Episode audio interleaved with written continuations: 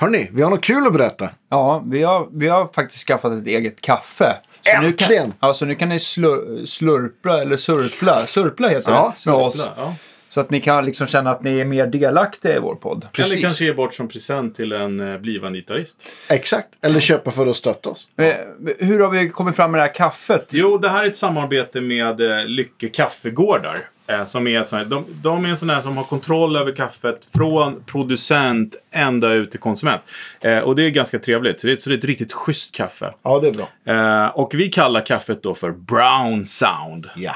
Det är ett schysst kaffe med dynamiskt anslag, det är tight bas, konfettitopp, rik på övertoner. Och som sagt, framtaget ihop med Lycke Kaffegårdar. Man kan gärna boosta med en extra skopa för mer attack och punch i mellanregistret. Ja. Så att gå in på guitargeeks.se. Ja, och där kommer man kunna köpa kaffet. Ja, eller kom förbi i butiken på Terrängvägen i 17 i Hägersten. Ja. Så tveka inte, utan kom hit och liksom förbättra er. Det är en väldigt låg kostnad att förbättra sin tapping, tycker jag. Det tycker jag. Ja, precis. Så att semestern kommer bli bättre, avsnitten kommer bli bättre och gitarrspelet kommer bli bättre. Definitivt. Ja. Är det någonting som kommer bli sämre? Ja, det kanske familjen får lite mindre tid då. Nej, men jag tänker mig att det här kan ju faktiskt sätta på alla. Alla som gillar kaffe, alla som gillar Brown Sound. Ja, det gör man ju. Ja. Det har ju funkat för Eddie Van Halen i alla år. Så. Ja. Det känns som att vi har täckt in alla människor nu. Ja. Som sagt var, gå till guitargeeks.se, köp Guitargeeks podcasts egna kaffe, Brown Sound. Ja! Kom och köp. Hej!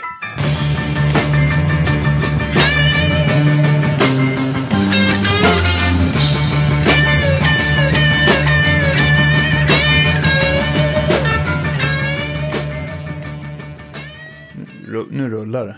Yes. Välkommen till Guitar Geeks podcast. Kristoffer Ståhl. Idag ska jag hålla podcasten själv, och det är inte så ofta jag gör det, men det är väldigt roligt, för då kommer det ju bara vettiga frågor. Nej, skämt åsido. Andreas och Fredrik kunde inte vara med, men det känns en ära att få ha det här, Kristoffer Ståhl. Tack. Kul. Jag tycker liksom någonstans så är det ett underbart exempel på en svensk gitarrist som verkligen skulle behöva få mycket mer cred för ditt fantastiska gitarrspel. För du var ju verkligen med när det liksom begav sig och det bubblade om svensk hårdrock, får man väl ändå säga. Jag tror till man kanske kan säga att vi var lite innan hela den, när det började lyfta. Ja, just det. Det är kanske mycket därför som jag själv har varit mycket i skymundan efter det. Okej. Men vi ska ta allting från början, för man vill ju gärna få liksom en liten förklaring hela vägen och sådär. Men du, för mig är du ju mest känd för det fantastiska gitarrspelet som är på första Talisman-skivan. Okej. Det är där jag har hört det liksom, och bara shit där, och bara, vem är det här liksom? och Fredrik Kulle Åkesson, som har varit min gitarrlärare, har jag liksom extremt stor respekt för också, som är en fantastisk gitarrist och sådär. Och även Pontus, som har varit med i Talisman, är också väldigt duktig, men det har jag aldrig träffat först idag, så det ska bli roligt att få gräva lite i arkiven, får man väl säga. Ja, okej. Men du är uppvuxen Stockholmskille, eller? Yes. Ja, precis. Väsby? Nej, faktiskt inte. Haninge, den första delen av livet, och sen så det är lite flackande och farande, och sen Haninge igen, och sen så nu landade jag i Tyresö för dryga 20 år sedan. Okej. Ja. Så du har inte varit Väsby-kille alls? Det är bara jag som har fått för mig det. Det finns connections där med Väsby också, som de flesta. Så att, en gång i tiden hade jag en tjej som bodde i Väsby. Ja, jag förstår. Vad hette det? Hur kom gitarren in i livet då? Var det liksom, hängde den nylonsträngad på väggen hemma som du började pilla på? Eller var... Nej, faktiskt inte. Det var mina föräldrar som tyckte att jag borde spela något instrument då. Och först så tyckte de att musikskolan, den kommunala musikskolan, var ju en ball grej. Så jag provade på det ett tag, men det var inte min grej. Liksom. Fick du börja direkt med gitarr då, eller var det liksom via blockflöjten som... Ja, jag tror att det var... Ja. Men det funkar ju inte alls. Nej. Det var ju... Det är inte så rock'n'roll. Nej, det var ingen cool alls. Nej. Gitarr nog, men det var ju lite ballt sådär. Vilket år är det här ungefär? Gosh. Jag tror jag gissar att jag var sju år någonting sånt. Jag tror jag började lära gitarr när jag var 7. Ja. Så det var back in the, man kan det vara 69 då. Ja. Just det. Okej, men så jag borde ju ha läst på, men jag vet inte riktigt när kommunala drog igång, men det måste ju varit, det är länge sedan i alla fall. Ja, det är länge sedan. Men de hade sin idé om att man skulle kolla musikalitet genom blockflöjten, och det avskräckte väl många, vad jag förstår. Så, nej, det var ingen kul alls. Men så att du slutade, och sen så kom liksom, fortsätter du med gitarr lite på egen hand, eller? Ja. Precis. Det är ju någonting inom gitarren. Det är så uttrycksfullt att spela gitarr. Men i början när man är väldigt liten, då är det klart, det är jobbet med 6 strängar. Det är så mycket att hålla reda på. Liksom. Ja, för man är inte så stark och inte så stora händer. Och precis. Men jag är extremt envis. Ja. Och så hade jag hört en gammal klassiker, en Animals-låt då. House of the Rising Sun. Ja. Den gör man med 1000 på att den där ska jag kunna lira på gitarren. Det kan inte vara så svårt.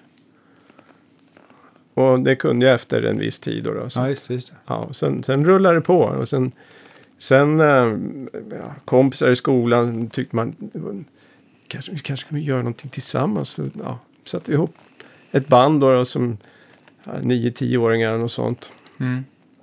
Och började lira. Höll på med det några år då. Hade man så lyxigt så att det fanns instrument i skolan, eller hade... Nej, vi köpte våra egna grejer. Kom du ihåg vad du hade? Ja, alltså först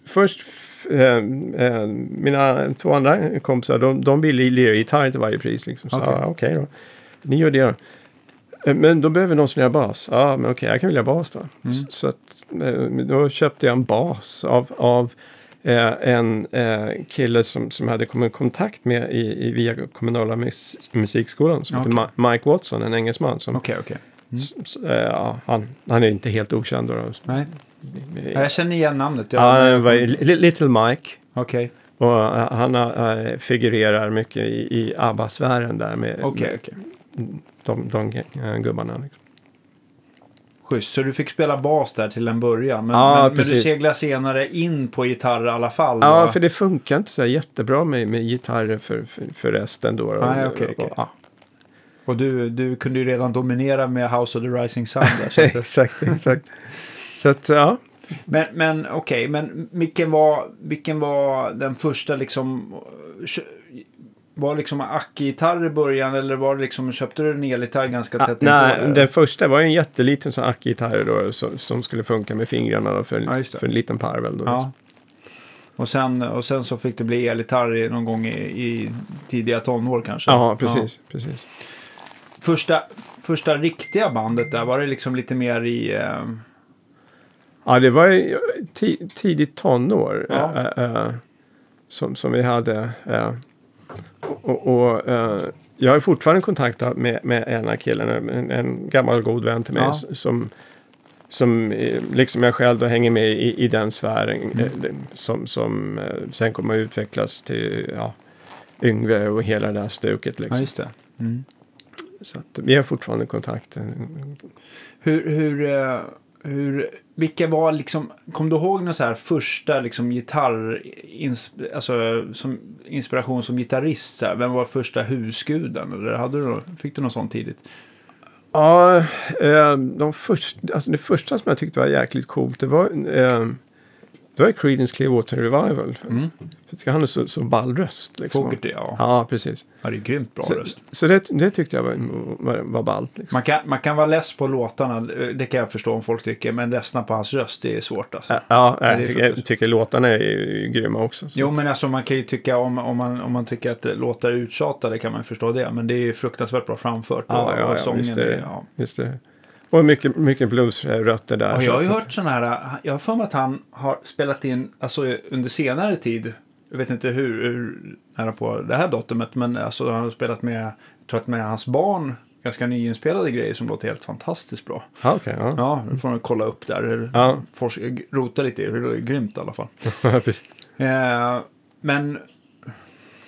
Och vad fanns det mer för någonting som influerade då? Kom du... Ja, alltså, tidigare år så var det Black Sabbath och The Purple. Okej, okay. Ja just det.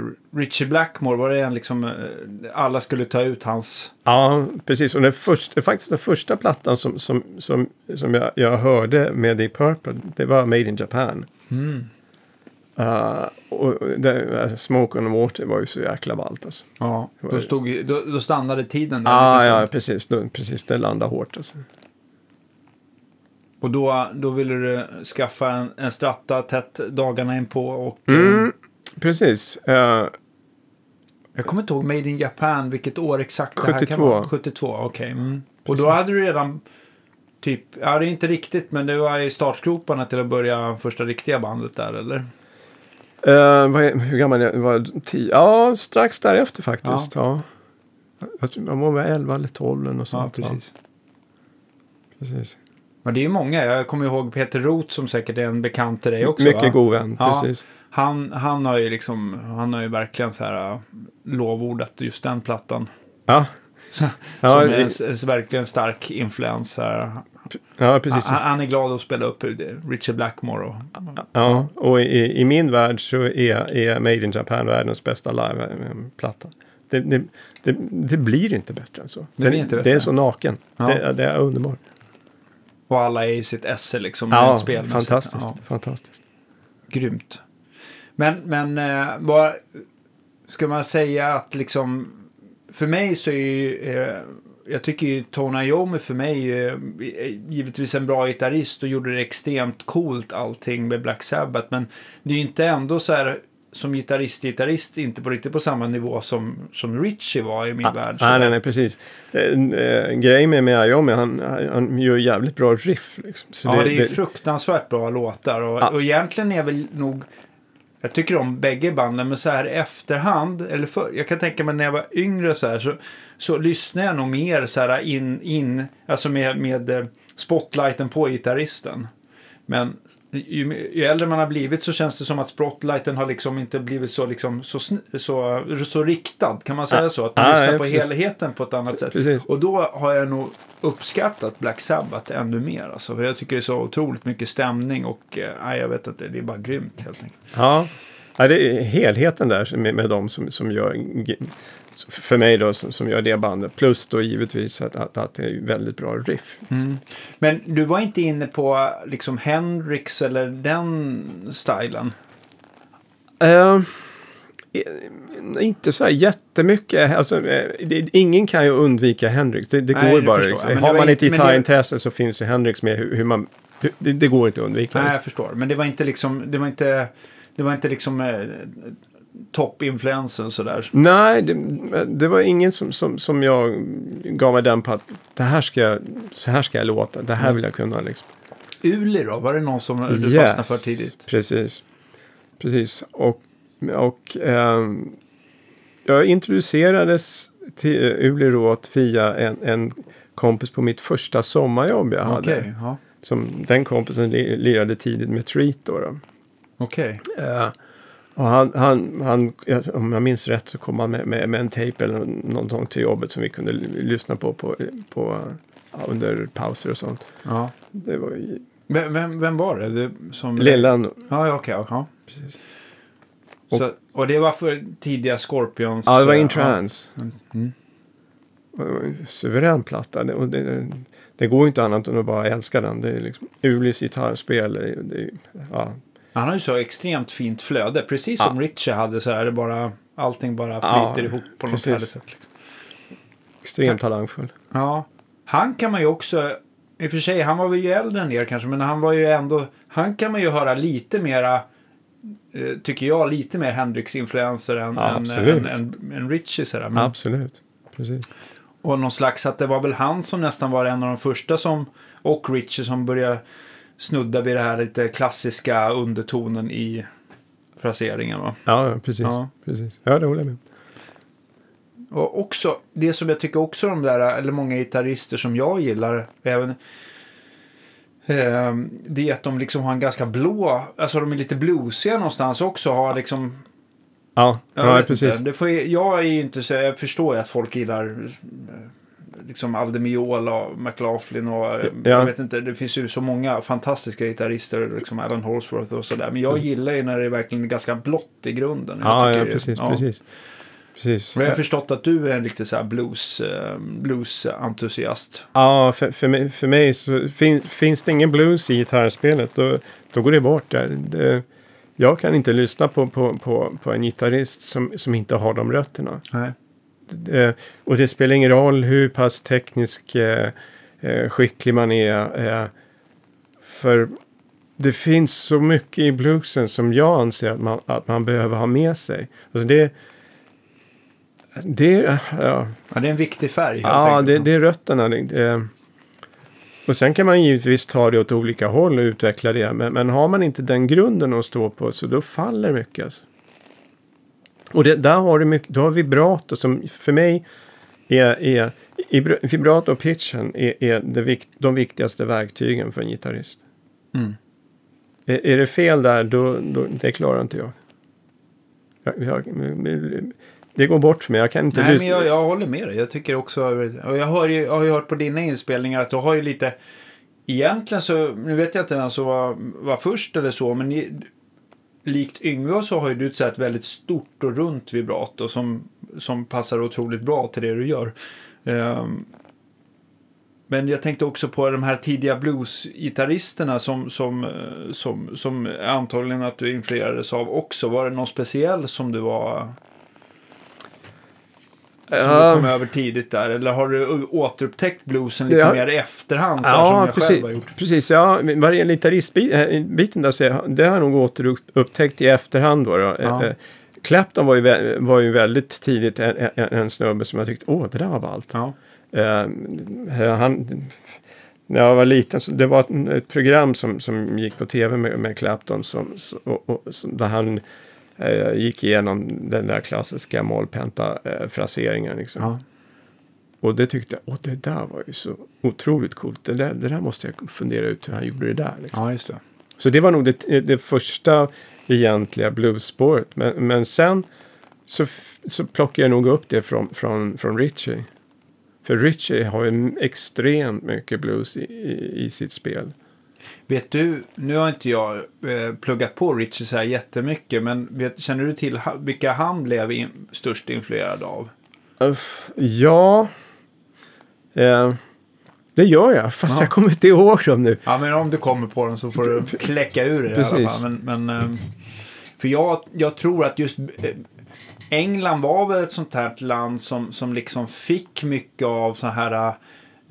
pressar från USA liksom via båtar och sånt där, så det var mycket, jag har förstått när jag har träffat mycket engelska DJs, och det finns ju en uppsjö av DJs som har samlat på sig mycket gamla cool så här, rhythm and blues och rock'n'roll och sånt där, och det var ju mycket så att de fick det först så här, som en viktig handels och, precis. Precis. Jag har för mig lite så här, nu vet jag inte om det är sant, men Clapton var väl lite så här, om inte någon visste vem Robert Johnson var på en fest, så vill han inte prata med honom. Så kan det vara, precis. Väldigt selekterad. Precis. Alltså i samma årskull eller kurs då som Clapton har ju Stones-gubbarna, och de hade gjort en grej av att plocka upp blues från USA och återanvända det i sina låtar. Mm. Även som jag tänker på, eftersom du är så god vän med Peter Roth, var du stor... Blev du också influerad av till exempel Jeff Beck och sånt där? Lustigt nog, nej. Jeff Beck är ju jättebra. Men han har aldrig landat så här stenhårt hos mig. Nej. Men han är ju en fantastisk gitarrist. Och det är också en så här gitarrist som jag tycker utvecklas fortfarande. Ja, visst. Vi pratar väldigt mycket gott om Jeff Beck i Peters, vi har ju ett avsnitt med Peter Roth som man kan gå tillbaka till om man vill lyssna mer på det, men där pratar vi mycket Jeff Beck i alla fall. Mm. Vilka var det första så här riktiga bandet som du startade som du satsade lite mer seriöst på? Vad kom du ihåg vad det var för någonting? Det är svårt att säga när man säger satsa seriöst. Ja, det förstår jag. Men som du ägnar mycket tid åt, om man säger. Ja, alltså, tid ägnade man ju redan från nästan dag ett, ja. På gott och ont. Men det gick ju ut över skolgången. Så att, det var mycket skolk för gitarrspel. Ja, ja, precis. Precis. Så, men jag hade ju så pass i alla fall att jag hade slutbetyg från 9:an. Och det kunde man hänga upp liksom. Yes, jag klarar av det i alla fall. Men och mina föräldrar då, som mycket kloka föräldrar, de tyckte att jag borde gå i skolan och ha en bas att stå på. Så att de övertygade mig att du ska gå på gymnasiet. Du har i alla fall betyg så du kan komma in på gymnasiet. Ja. Så jag sökte in till gymnasiet och gick dit några gånger. Men alltså, nej. Det var, i de åren så var inte det min grej. Så att, och min mamma, hon jobbade på vägen till gymnasiet då, som man skulle gå. Så att hon ville ofta gå tillsammans med mig för att se till att du hamnar rätt liksom. Ja, eller ha sällskap. Ja. Men så fort hon hade gått upp för backen och vidare till sitt jobb då, så då var kusten klar. Då kunde jag gå tillbaka hem och då satt jag och spelade istället. Jaha, okej. Okay. Så det blev liksom inte en timme utan det blev snarare 7-8 timmar om dagen. Ja, precis. Lite mer där till. Men och det var liksom det var nästan så att du liksom somna med gitarren i knät liksom. Ja, men så var det. Precis. Jag hade den med mig i sängen liksom. Jag kunde inte så har det varit nästan sedan dess. Så det är så svårt att beskriva, men för det är som gitarrist och jag älskar att spela gitarr. Ja. Över allt annat. Det är liksom och jag blir glad när jag håller gitarren, när jag spelar gitarr, när jag ser på gitarren. Alltså det är väldigt svårt att förklara vad det är. Det kan obsession, jag vet inte, men det, på något sätt så blir det fullkomligt när jag plockar upp gitarren. Det liksom, och jag mår lite dåligt de dagar så som det inte vill till sig, som jag kommer åt, som jag har gitarr.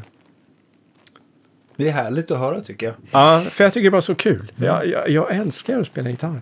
Sen att det inte kanske blir någonting, men bara få hålla i denna gitarr och bända och så mår jag bra. Ja. Men jag också tänker så här, för att jag är ändå så här i perioder försökt att öva så mycket som du gjorde. Men det har ju liksom inte gått så bra. Men jag märker så här som gitarrister som jag har träffat som har gjort så mycket som förutom dig, som till exempel Kulle eller Janne Granvik eller antagligen Norum och sånt där.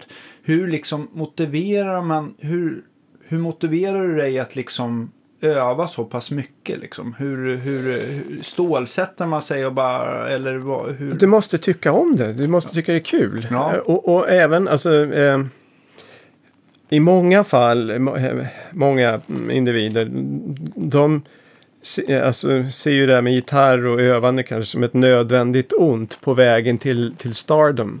Ja, just det. Och nu ska jag bli stjärna, det är kul med tjejer och fame och allting. Jag har aldrig haft det där. Gitarren får mig må bra. Om jag sitter och spelar gitarr så det blir någon slags drog helt enkelt, som du är kraftigt beroende av. Ja, så är det. Och det är inte alla som förstår det där, och inte ens i min närmaste omgivning. Så att, hur mycket, om man bara liksom hoppar snabbt till nuet då, hur mycket sitter du i genomsnitt idag liksom fortfarande? Ja, det varierar otroligt. Alltså det beror på omständigheterna. Som... Ja, men om en normal vecka där alla är friska och glada liksom. Ja, precis. Det finns ingen normal vecka. Nej, okej. Men om jag tar ett exempel. Min fru, hon kommer från Storbritannien. Ja. Och nu har vi det där med reserestriktioner, med virussituationer och allt det där. Men innan då så åker hon över till England då för att hälsa på sin familj. Ja. Och då är jag hemma om jag inte åker med. Ja, och då är det fritt fram. Ja. Så om dagar och sånt tillåter det, då kunde jag gå ner på morgonen. Jag ska bara göra det här. Ja. Och sen så blev jag väldigt hungrig efter en litet tag och tittade på klockan. Då är det midnatt liksom. Shit. Mm. Det, ja. Så kan det vara liksom. Har du klarat det liksom från liksom eftersom du har spelat så otroligt många timmar, har du haft problem med liksom leder eller krämpor av gitarrspelet någonting? Nej. Däremot så har jag fått axel- och ryggproblem för man sitter så pass lång tid i vissa positioner. Ja. Så det är väl typ där som det är på, under åren har man känt att shit, det här är inte helt bra. Plus att jag har tinnitus då. Okej. Du har spelat på Marshalls på hög volym helt enkelt. Yes. Precis. Och jag misstänker tillsammans med Marshall och dina influenser som Uli och Richie så blev det väl kanske en Stratocaster ganska tidigt också. Det blev det. Ja. Jag hade ju inte så jättegott om pengar då när man var ung. Så det blev ju kopior då. Hade du någon Ibanez eller vad hittade du för något? Jag hade Ibanez men det var... Den kom senare men det var en Acke. Jag försöker komma ihåg vad kopian hette. Jag hade ett par stycken av dem. De var väldigt bra gjorda. Grymt bra gjorda faktiskt. Men det var någon Japan. Ja, precis. För då fanns det liksom inte det här Korea, Kina som finns idag att tillgå, eller Indonesien, Mexiko. Precis. Utan det var väl antingen USA eller Japan. Och möjligtvis att Sverige hade en liten tillverkning av Hagström och sånt där. Just det. De var jättebra. Och, Höfner och... Ja, det är klart det fanns lite annat också. Men... från England. Precis.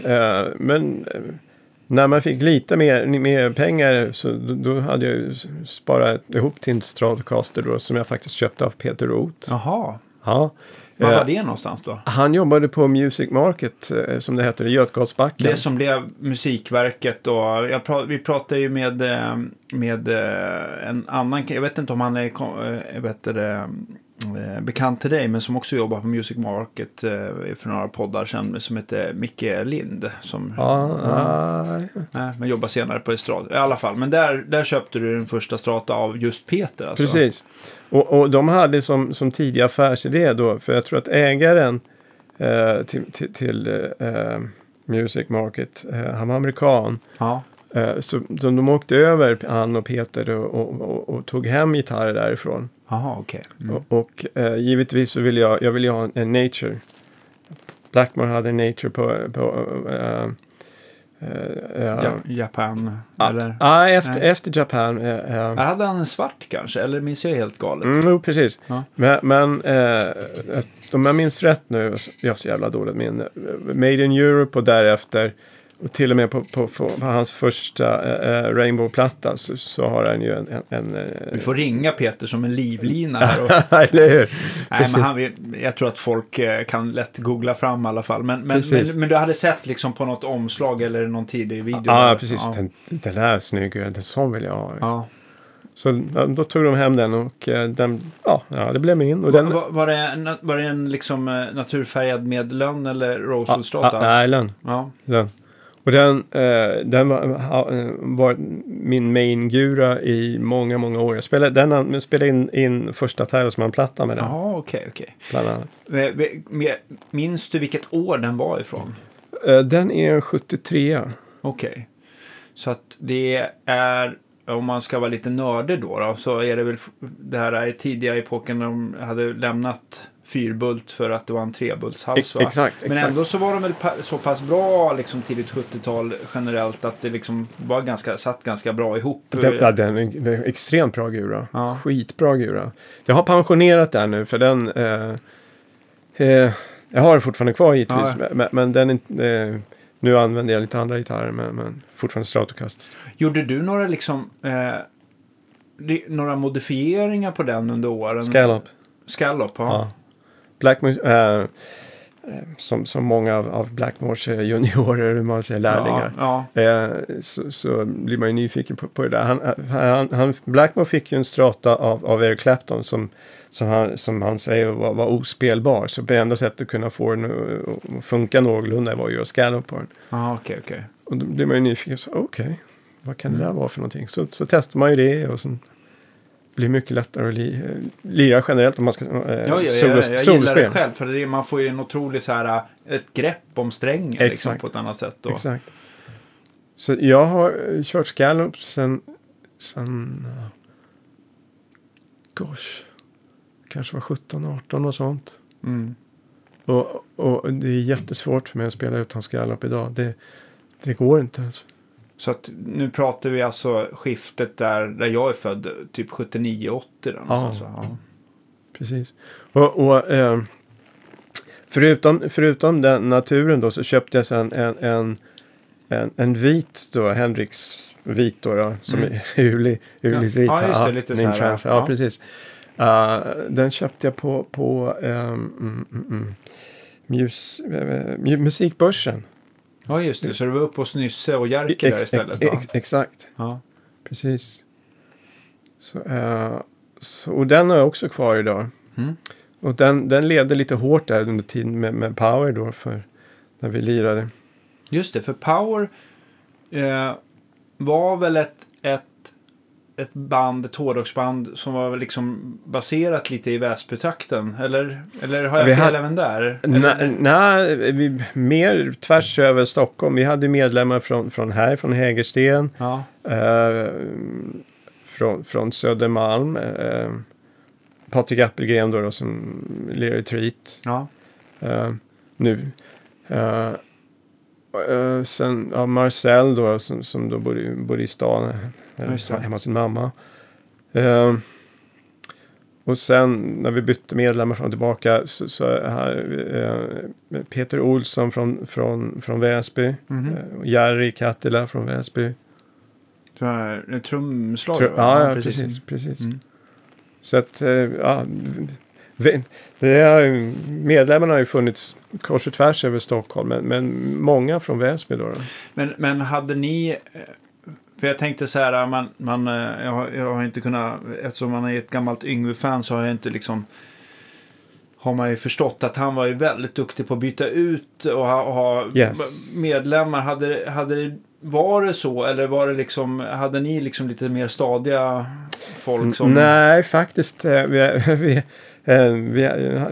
vi hade i Power då folk som kom och gick, ja, fram och tillbaka till Yngve då, Rising Force, hans band. Som ett tag var Mar med mig, sen gick han upp till Yngve och sen tillbaka, och från Yngve så hade vi Sepp Urgal på trummor, en väldigt duktig trumslagare då. Joinade oss. Ja. Vem träffade du först av Yngve och Marre? Ja, det var Yngve. Vad sprang det in i honom någonstans? Nu ska vi se, musikaffären där vid Hornsgatan, Mariatorget. Förstärka doktorn. Ja. Man satt in och stankor där och just det. Och sweepade, tänkte jag säga. Men ja, precis. Och så går man ju, alltså, man hänger ju i butikerna då och kollar på balla grejer. Det där var häftigt. Ja. Men som ung tonåring har man inte råd med allting, så det blev ju, man får titta helt enkelt och testa och drömma liksom. Och det var lite samma sak för hand, kan jag tänka mig, att man liksom inte var stormrik och kunde köpa gitarrer som man kanske kan idag, va? Men så man satt och övade lite i musikaffären istället på... testar och klämmer och vänder och det där var ballt. Liksom. Vad var ditt första intryck av honom?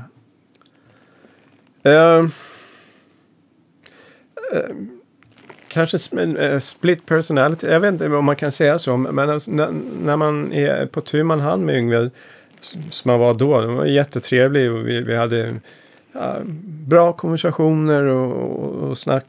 Och allmänt om livet. Mycket om musik och... Ja, precis.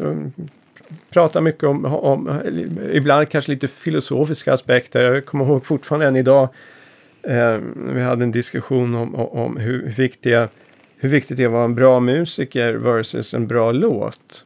Mm-hmm. Vad kom ni fram till där då? Ja, och Yngve sa att hellre en dålig låt med bra musiker än tvärtom. Och delvis vill jag ge honom rätt. För att en jättebra låt med dåliga musiker kan ju sänka låten. Liksom, så att man irriterar sig på framförandet. Istället för att lyssna på det. Några exempel, men det finns ju. Ja. Det finns gott om det, precis. Ja. Men vad tänkte jag fråga då? Ja, men okej, men ni träffades liksom inne hos Danko och det var det liksom, kändes det som att Yngve hängde där själv för liksom hela tiden eller jobbade han extra eller? Nej, alltså då så, ja, han hängde väl där som många andra som musiker och ja, sitter man i replokal så kanske det blir lite ensamt. Då vill man gå ut och träffa lite andra folk. Och då blev det som en samlingspunkt då, musikaffärerna i Stockholm. Okej, och han hade väl replokalen ganska nära? Ja, på Lundagatan där. Lundagatan, ja. Precis, och det var inte alls jättelångt därifrån. Nej. Hur var det?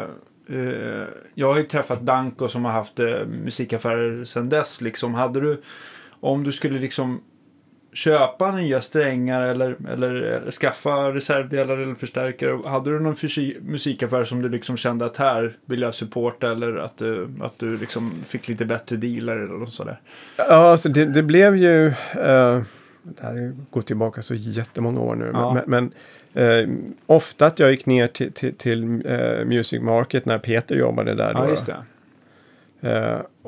Men sen även musikbörsen på vid Sankt Eriksplan där. Ja, vem hade du bäst kontakt med där? Var det Nysse eller Jerker eller? Om jag minns rätt nu, men jag rättar mig om jag har fel ja, jag var så himla liten så jag minns inte det. Butikerna, men alltså, jag har så extremt dåligt minne. Jag hoppas att om det är folk som lyssnar på. Ja, men får jättegärna skriva i våran Facebook-tråd och fylla i lite grann i alla fall. Ja, precis. Alltså, det är inte det att jag vill vara dryg på något sätt, men jag glömmer namn jättelätt. Ja. Och Mats Jonasson. Ja. Jag tror att han jobbade även på musikbörsen. Ja, okej. Okay. Mm. Så att och han spelade ju i Red Baron sen då, som vi hade replokal som grannar då i Power då. När satte ni igång Power som band? Gosh. Var du en av de original första medlemmarna? Yes. Ja. Precis. Riktigt hur alltså det var jag och en trummis, Mats Dahlberg, Dalton, som lirade tillsammans som i ett parkeringsgarage i Skärholmen. Okej. Och så försökte vi hitta i olika konstellationer med musiker som fungerade och på den tiden så var Basil Mikael Stork Uppman med i den konstellationen. Ja. Han gick ju sen över och spelade med Yngve. Ja. Sen tror jag att vi plockade upp Marie i den vevan och som basist och även Patrik Appelgren på keyboards. Ja. Jag har ju bara träffat Marre några fåtal gånger när Kulle spelar med Talisman och sådär, men jag har ju förstått att även att han var en av de mest lite flyhänta och skickligare basister på den tiden. Var det så han upplevde sig även då, som väldigt teknisk och driven, fast som det är ju Yngves fast som basist liksom. Ja, Marie var väldigt driven och precis på samma sätt som oss ville han ju lära sig mer om sitt instrument och bli så bra som han kan bli helt enkelt. Var han även, jag förstår att han också spelar en del av gitarrerna på Talisman-plattorna. Ja, han la komkurerna på den. Han gjorde det, okej. Okay. Ja, precis. I alla fall på den plattan, den första som jag spelade på. Precis. Ja. Så han är även en duktig, liksom, stadig kompitarist och visste han ville ha det, men han fick komma in och briljera med slutresultatet där. Ja. Jag gjorde så gott man kunde i alla fall. Men jag tänkte på Power, hur finns det någonting inspelat alltså som ni släppte sen? För det var ju ett band som hade ett väldigt bra rykte och det kom folk till spelningarna. Men jag hittar inte så mycket om er. Nej, precis. Alltså, det var väldigt svårt att få gehör på den tiden om du spelade rock och hårdrock. Liksom, vilket även var anledningen till att vår svenska mästergitarrist drog över till Kalifornien. Det var jättetrögt i Sverige överhuvudtaget. Ja. Så vi provade att kontakta olika publishers, för skivbolagen var ju kalla handen det där med rock, hårdrock. De ville att ni skulle sjunga på svenska och lugna ner er lite grann, eller? Alltså det var ju helt dött liksom. Mm. Och punk var jätteballt då på den tiden liksom, och det gick ju helt bort liksom. Okej. Okay. Så att via ett förlag då så fick vi lite spons på inspelningar och sånt, och spelade in ett par singlar då. Okej. Okay. Och det skulle väl bli en platta då, men det var så trögjobbat med hela den konstellationen, så det rann ut i sanden. Vi försökte dra saker och ting själv istället, för det funkade inte. Men jag tänkte på också som Yngve som skickade mycket tejper till, för det var väl på, jag kommer inte ihåg vilken av gitarrtidningarna som han blev liksom, det var Guitarplay. Det var Guitarplay som han blev lite upptäckt på. Just det, Mike Varnis, den där spalten han hade. Ja, gjorde ni liksom lite samma sak med Power också, eller var det bara så himla lätt att alla de här demokassetterna eller skivorna eller låtarna försvann i mängden av allt som skickades in, att det bara var en jäkla tur att... Ja, precis. Jag och Marre, vi bokade ju tid till A&Rs på skivbolagen, och så tog vi bussen dit ut och försökte få en liten session då. Mm. Och det var ganska beklämmande hur de hanterade musiker och låtskrivare, för nu har ni 5 minuter här, vad ska ni visa då? Gröna som vi var på den tiden, vi la ju fram en demo och hoppades att de skulle liksom lyssna på åtminstone en låt liksom. Ja. Men de första de gör liksom, hör de 1-2 takter, så spolar man framåt någonstans i låten, och så spolar man framåt igen och nästa låt. Så jag kommer ihåg normalt sett så är det ett kor som säljer låten. Ja, just det. Den här inargubben då som vi träffade, han lyckades missa alla koruser. Jaha, okej, så refrängerna, de fanns inte. De spolade han förbi. Precis. Det här var inte för oss. See you later. Liksom. All right. Ja. Så att, det var extremt svårjobbat på den tiden. Och då var väl också inte, jag vet inte, så här, kändes som skivbolagen inte såg över gränserna riktigt heller. För jag kan tänka mig att den genren som ni ändå höll på med hade säkert funkat bättre i något, om ni hade levt någon annanstans liksom. Förmodligen, precis. Ja. Precis. Jag kan bara tänka USA eller England eller precis som... Precis. Precis. Ja, jag hade ju, när Marcel drog iväg till Kalifornien då, för att joina Yngve då, så han försökte ju ge mig lite uppslag, och jag fick ett par napp då som tyckte att men du skulle kunna börja lära gitarr med oss, men och på den tiden så fanns ju inte e-mail eller någonting sånt. Du fick ju skicka en demo då, så om den kom fram eller inte, det vet inte, men jag har ju sällan läst då på hela tiden mötas av motstånd, så man inte får något gehör. Man kan gå i motvind där. Alltså. Ja, så man skickar över och så inte får någon respons alls. Det här går bort liksom. Så att, det var tungjobbat. Ja. Men Marre kom i alla fall sen. Vad gjorde du under den tiden där liksom då Marre var borta med Yngve, för han var väl med på i alla fall, inte första men andra... Ja, Marching Out tror jag han var med på, om jag minns rätt. Precis. Fanns Power fortfarande? Ja, det gjorde vi. Då hade vi Peter Olsson på bas då. Ja. Och jag kommer ihåg när Rising Force kom över till Sverige första gången när vi var... Så vi hade ett gig i Väsby på någon skola där. Så sa jag till mig, fan kom över och liksom, kan vi ta en bärs eller någonting sånt efteråt? Så, ja fan det är ju här. Så han drog med sig Andy Truman, Yngves manager då, dit och till det här giget. Och ja, på den tiden så hade man inte så jättemycket pengar. Nej. Så att börja byta med strängar på gitarrerna, det hände ju inte. Nej, okej. Så, och då hade vi en låt som vi öppnade med en ganska snabb sak då. Ja. Och det var 2 takter, sen drog jag av en sträng liksom. Jaha, vilket jäkla oflytt. Ja, precis. Så öppnade med gitarr och trum eller vad det nu var.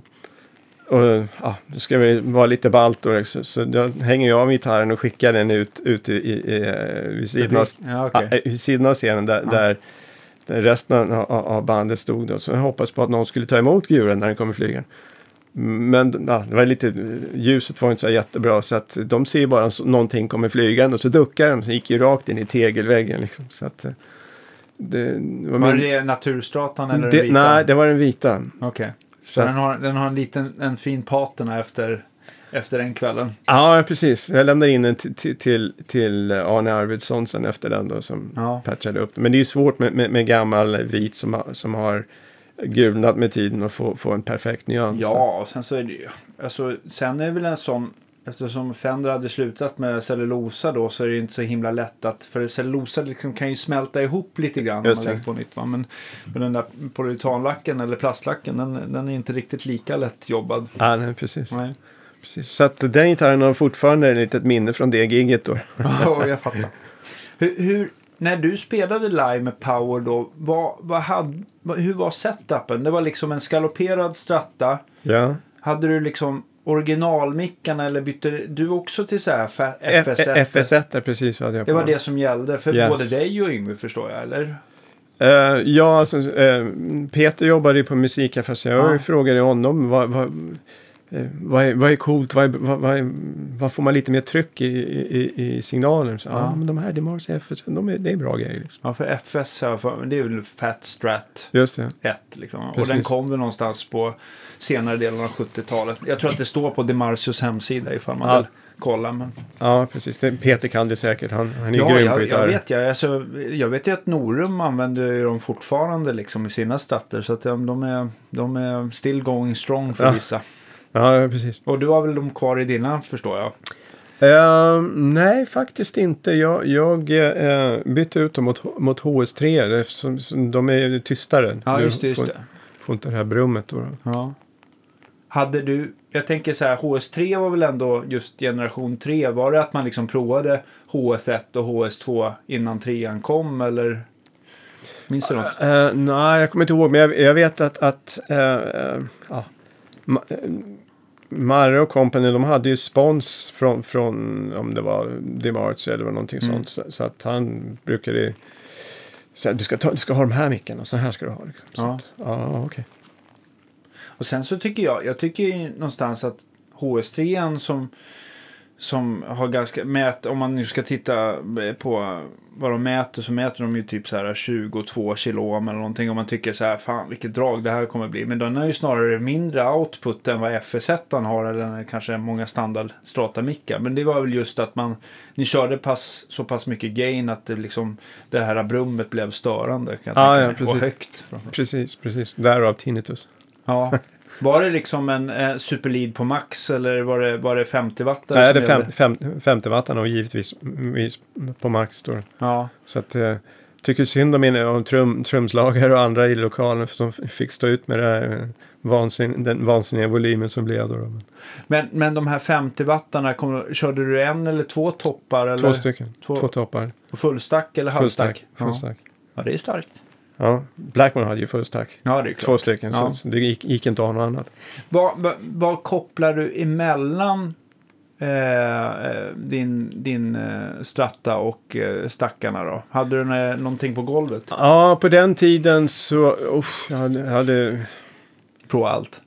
Ja, precis. Så man ville ha någon form av overdrive emellan, misstänker jag. Precis, jag hade en Tube Screamer ett tag. Jag hade den här Boss, någon gul sak. Ja, den som heter vad heter den? Den heter väl Super Overdrive eller någonting sånt där. SD1 typ eller ja. Ja, det hade ju eller Overdrive kanske bara. Det var snart nästan 40 år sedan så kom minnet sviker. Och Dodd hade ett par stycken Dodd-pedaler också. MXR Distortion Plus, åkte den? Nej, jag har faktiskt aldrig haft en MXR-pedal överhuvudtaget. Nej.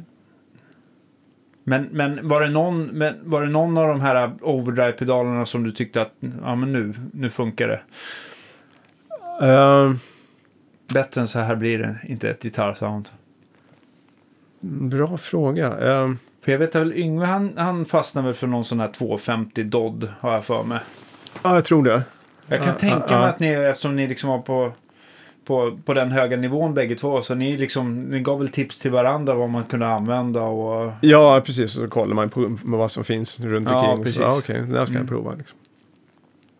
Men just att liksom bara boosta den signalen, alltså en stärkare, den som står och hoppar liksom. Precis. Och vill man ha en pedal som liksom tajtar ihop det och... Exakt. Dista till det lite mer liksom. En tidig influens som jag hade väldigt tidigt strax efter Blackmore och även Uli där, det var ju Marcus Schenker som jag tycker är otroligt smakfull gitarrist. Så att han hade ju vavan där för att få den här midrangen så okej, där kan man prova det också. Ja, just det. Men just gitarrmässigt så har du alltid liksom hållit dig kvar vid strattan. Det har liksom aldrig blivit att du har provat Gibson eller annat. Jag provade tidigt Gibson, men nu kommer jag få jättemånga ovänner. Ja, men alltså, Stratocaster är ju världens bästa gitarr. Punkt. Ja. Jag har haft många anföranden till folk som vill köpa gitarr och som förklarar varför. Det finns ju inte en millimeter på den där gitarren som inte är genomtänkt. Leo, när han Fender då, när han skapar den här, allting har en funktion och ett syfte. Det är ingenting som händer av sig självt. Att oj, det bara blev så här. Den är så oerhört anpassad för en musiker som instrument. Så att överhuvudtaget lämna den där än och gå till någon annan. Det finns inte. Liksom. Du hade letat klart ganska tidigt helt enkelt. Precis. Och man skulle kunna ta ett program i sig därför jag redogör varför Stratocaster är så underbar som instrument. Ja, men det här är ett nördprogram så att det är, i alla fall att vi kan kartlägga lite grann av det. Det skulle ta en halvtimme bara det, alla utlägg då. Och sen. Men jag tänkte på hur strängar du upp den? Körde du relativt tunna strängar eller ja, faktiskt ganska tunga strängar.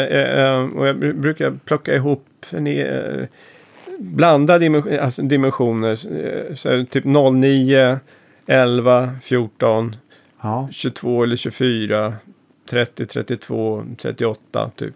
Okej. Så att det är relativt tunna basar liksom. Ja, precis.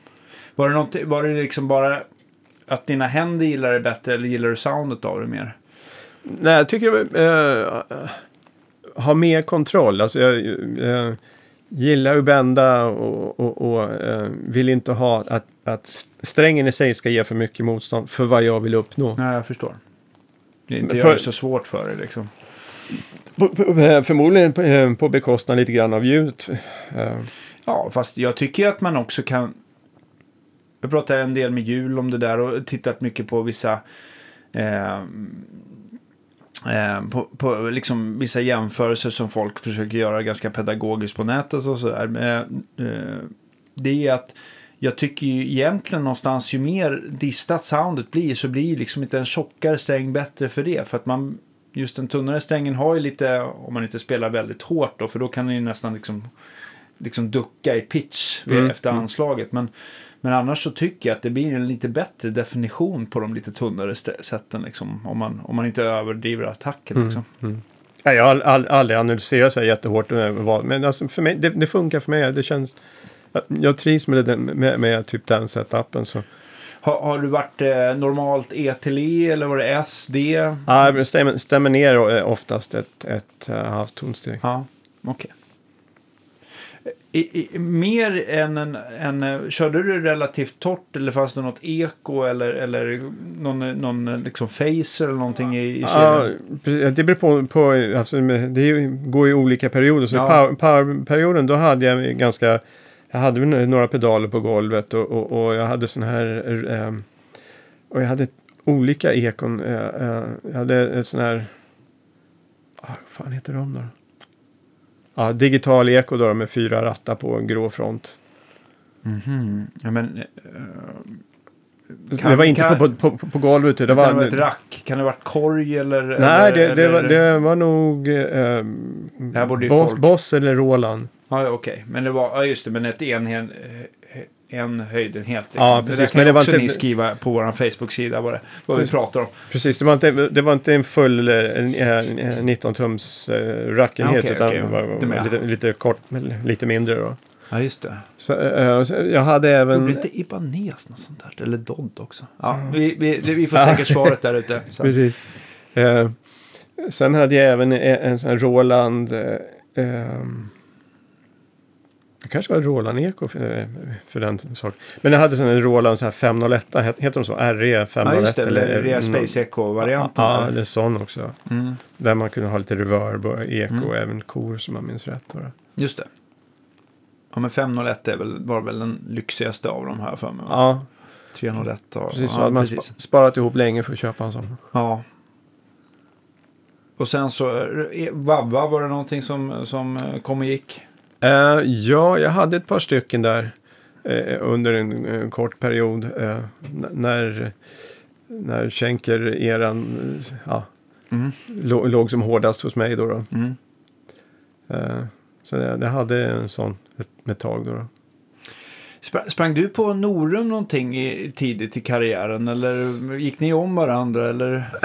Nej, men alltså jag träffade ju Norum flertal gånger då via Peter, vår basist som han är. Han hade ju lirat med Norum tidigare då och var kompis med honom. Så vi träffades vid olika tillfällen i olika sammanhang då. Okej. För han var väl minst sagt lika liksom driftig och öva som dig och Herr Malmsten. Ja, jag vet inte, jag har inte haft så här jättemycket kontakt med någon förutom när vi sprang på varandra via Peter då. Ja. Men Hur lärde du känna Roth förresten? Var det just bara via Music Market eller var det privat mer? Privat först och Peter om jag åter mitt minne. Vi spelade ihop när vi hade ungdomsband alltså band i våra ungdomsår då. Okej.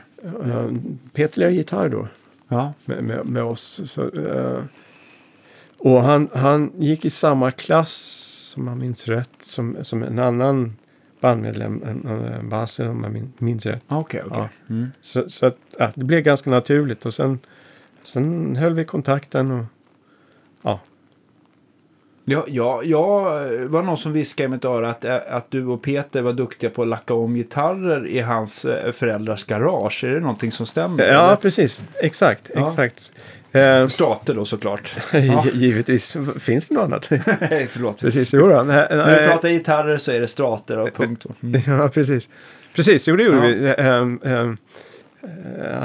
Hans om det var hans äldre bror som höll på med motorcyklar och sånt som hade fortfarande. Mm.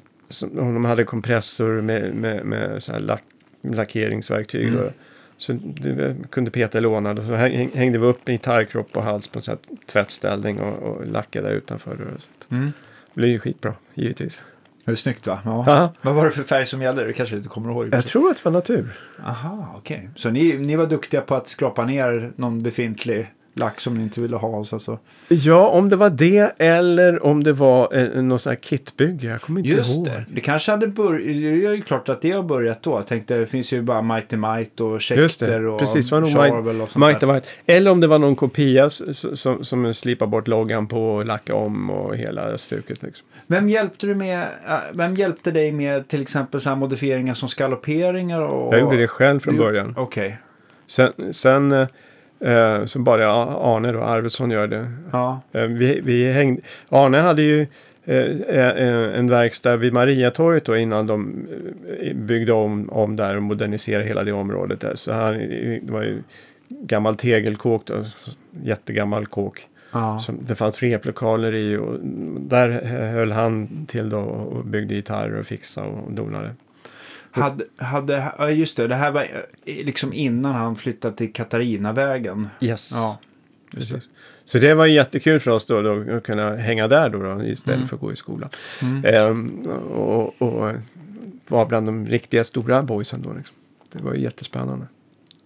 Ja, men han var väl redan liksom, han var väl, jag kan bara tänka mig att det var väl han och Malmberg, och var det så många mer som hade det yrket i Stockholmsområdet då? Nej, det var nog ganska begränsat. Och Arne var ju extremt duktig redan på den tiden med instrument. Och hade ganska bra pejl. Han hade några gamla Marshalls med olika lådor där, som lät jättefantastiskt bra då, som med det han gjorde då. Så det var jättespännande för en ung tonåring att hänga där och kolla liksom, vad ballt. Men har du alltid varit dedikerad just Marshall, eller har det också kommit och gått genom åren?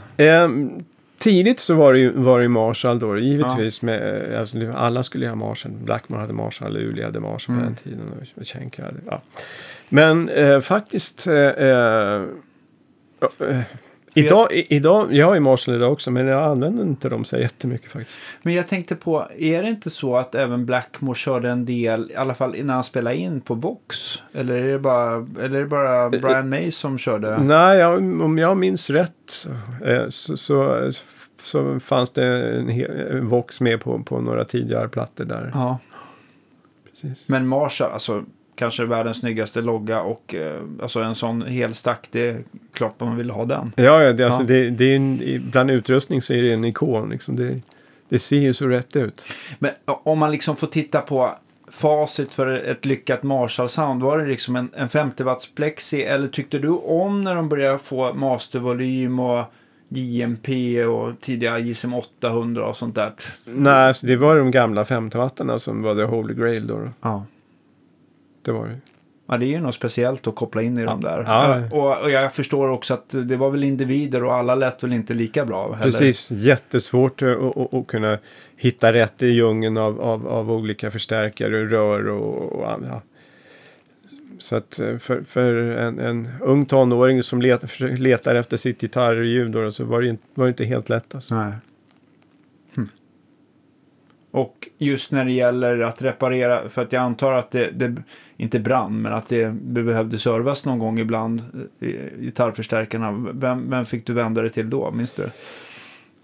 Hyfsat tidigt i powerstuket där så fick jag höra om Folkesson. Ja, just det. Tommy Folkesson. Ja. Så jag lindade in... tog en i taget, förstärkare i sån här wellpapp. Ja. Och gick till posten med den och sa, här kan ni skicka den här lite till Tommy. Skövde eller var han helt? Jag tror det var Skövde, ja precis. Och numera är han väl i Huskvarna eller Jönköping. Han har faktiskt tackat ja till att vara med i våran podcast. Coolt. Jag hoppas det fortfarande stämmer.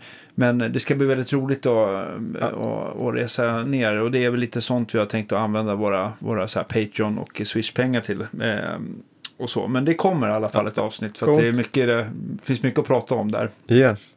Jo, så att då fick jag send return, man kunde jacka in effekter in effektloop istället, och han hängde in sin Magic Box, en Black Box och någonting in i förstärkaren, så man fick mer skjuts på signalen också. Sustain och ja, jag förstår. Ja.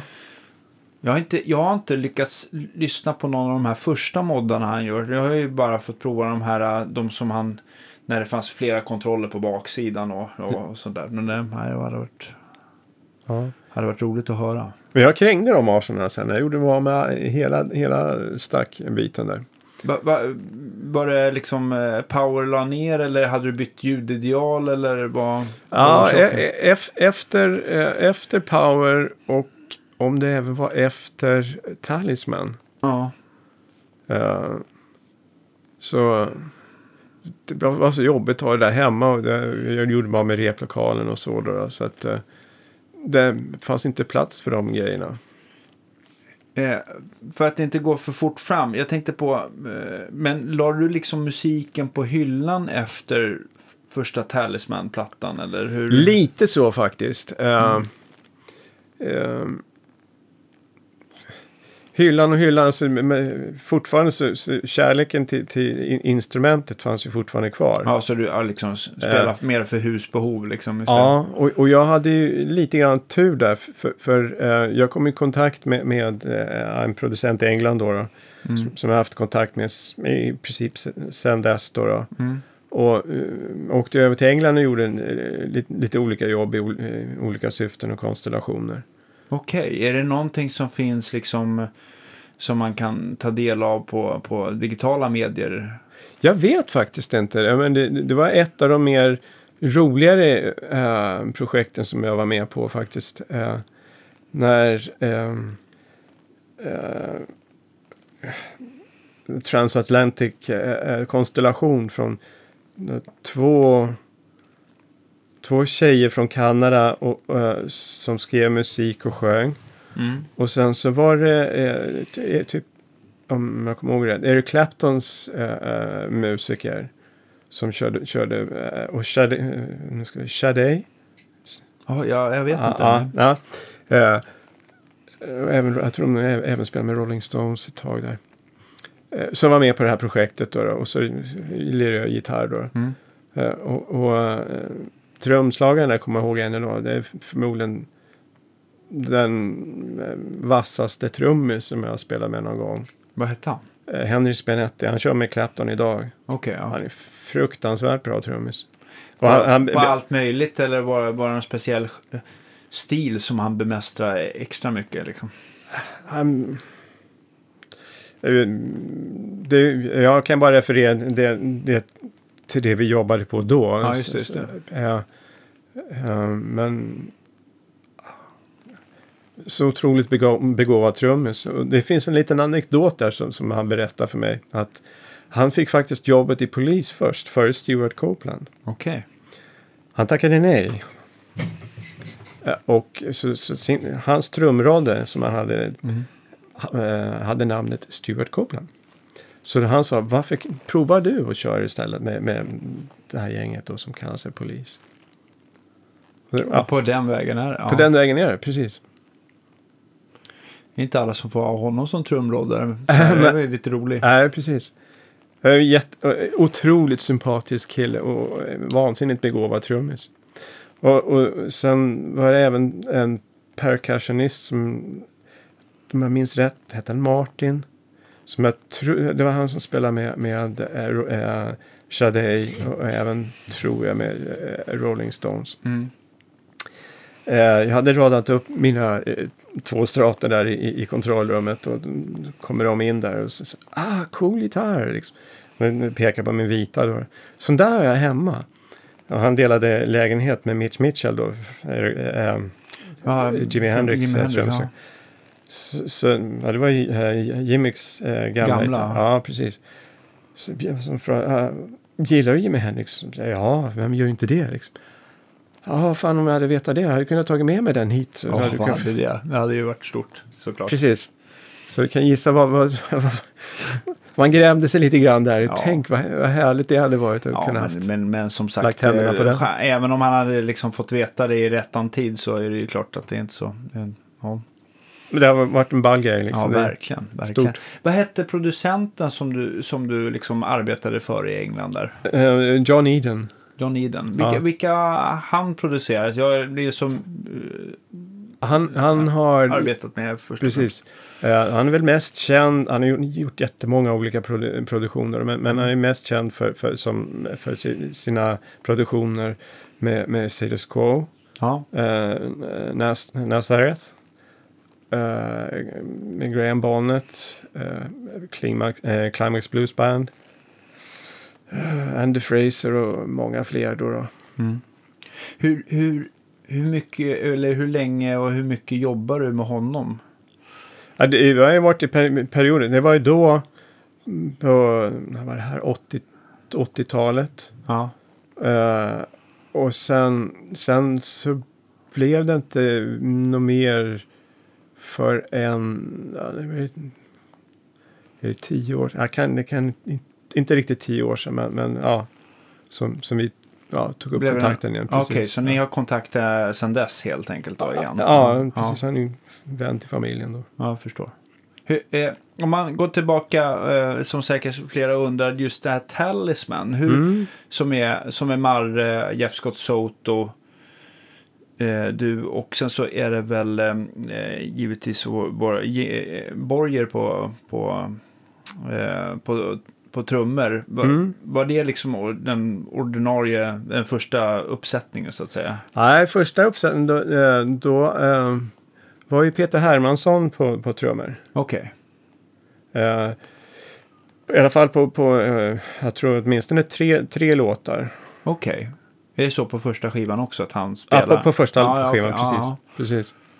Så det är sedan därigenom som jag känner eller kommer i kontakt med Peter Hermansson då, från 220 volt. Som, jag och Peter har tagit upp kontakten nu på senare dagar också. Jättehärlig kille. Ja. Men hur liksom skapades Talisman? Finns det någon rolig anekdot kring det? Eller var det bara Marre som ringde och sa nej, nu är det dags att ta en idé? Precis. När Marre kom hem från när han var less på livet i USA och kom tillbaka hem, så det var ju en ganska svår period för honom där. Så att, men han hade ju låtar med sig i bagaget som vi demade dels hemma hos mig. Och sen gjorde vi det någon annan studio någonstans. Jag kommer inte ihåg vart. Som vi spelade in en demo. Då om jag minns rätt så var det Göran Edman som sjöng på den demon, precis.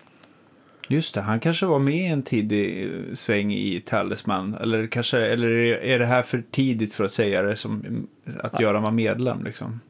Ja, det är nog för tidigt tror jag. Ja. För det, vi gjorde den demon då. Och sen via den då så fick han ytterligare kontakter som gjorde det möjligt att spela in första Talisman-plattan då. Och då hade liksom klimatet för svensk, alltså för hårdrocken, hade den liksom lossnat lite grann, att det liksom skivbolagen började upptäcka att det här fanns det lite pengar att tjäna? Precis. Och det var ju tack vare att Europe fick sitt genombrott. Ja. Och det fick de väl, nu kommer inte jag ihåg exakt om det är 84, 85, 86, men det är någonstans väl där någonstans. Precis. Då blev det ju lite intressant när skivbolagen såg att det går att sälja hårdrock som är gjord i Sverige. Liksom. Mm. Och man behöver inte sjunga på svenska. Precis. Mm. Så att Europe startade väl drog ju hela det lasset att öppna upp svensk skivindustri med för hårdrock då. Det fanns ju Neon Rose fanns ju tidigare. Men det var ju svårjobbat i Sverige. Liksom. Det skulle antingen vara England eller Amerika om det skulle vara någonting. Liksom. Ja, just det, men England har ju hur mycket som helst också. Såklart, det är inte bara Black Sabbath och de grejerna. Jag tänker på senare med Maiden och allting. Nu kommer inte ihåg, nu får folk gärna komma in och skriva igen med alla årtal, vilka band som blev kända, vilket år och sådär. Men, i det stora hela i alla fall. Vilket av alla de här tidiga hårdrocksbanden, var det något band som du inte själv var inblandad i som du liksom tyckte var, det här är jäkligt bra? Vad menar alltså svenska band liksom. Ja. Var det något som du gärna, om de spelade live, som du gärna gick och kollade på liksom? Faktiskt inte. Nej. Men därmed inte sagt att det är jättemånga band som är bra givetvis. Men jag har varit lite sån här ensamvarg. Jag går inte gärna ut på klubbar och sånt. Och det är mycket därför som jag drog mig tillbaka från För man, under den tiden, sent 80-tal, så var det, du behövde vara synlig och hänga på krogar och sånt och träffa rätt människor för att det skulle gynna någonting. Jag satt hellre hemma och lirade gitarr, vilket jag gjorde. Och sen tyckte jag det var lite surt då, liksom, att det var många som fick recognition och lite fame. Kanske blir lite vinklat från mitt sätt att se det, men på grund av att man känner rätt personer, rätt människor. Ja, men så, det var lite, man kan säga att många fick fram, liksom drog nytta av nätverkandet på krogen. Ja. Liksom. Och jag vet inte om jag inte hade hajat eller sket i det, men alltså, jag ville lira gitarr. Passar dig så är det ju så. Precis, jag ville lira gitarr, det var vad jag gjorde. Jag satt hemma och lirade gitarr och sen tyckte jag liksom, fan alltså... Så här är väl surt att liksom, det är ingen som uppskattar. Liksom, man försöker göra demos och lera gitarr. Och så får folk jobb eller kontrakt och allting sånt som kanske inte låter så här jättebra. Liksom. Nej. Och då, alltså, det kändes hårt. Och det var då liksom... Nej fan, då får det vara. Det är en speciell bransch på det sättet. Ja, precis. Så jag blev lite luttrad där och tyckte, nej, är det bara det som räknas och inte innehållet, då får den tacka jag för mig. Liksom.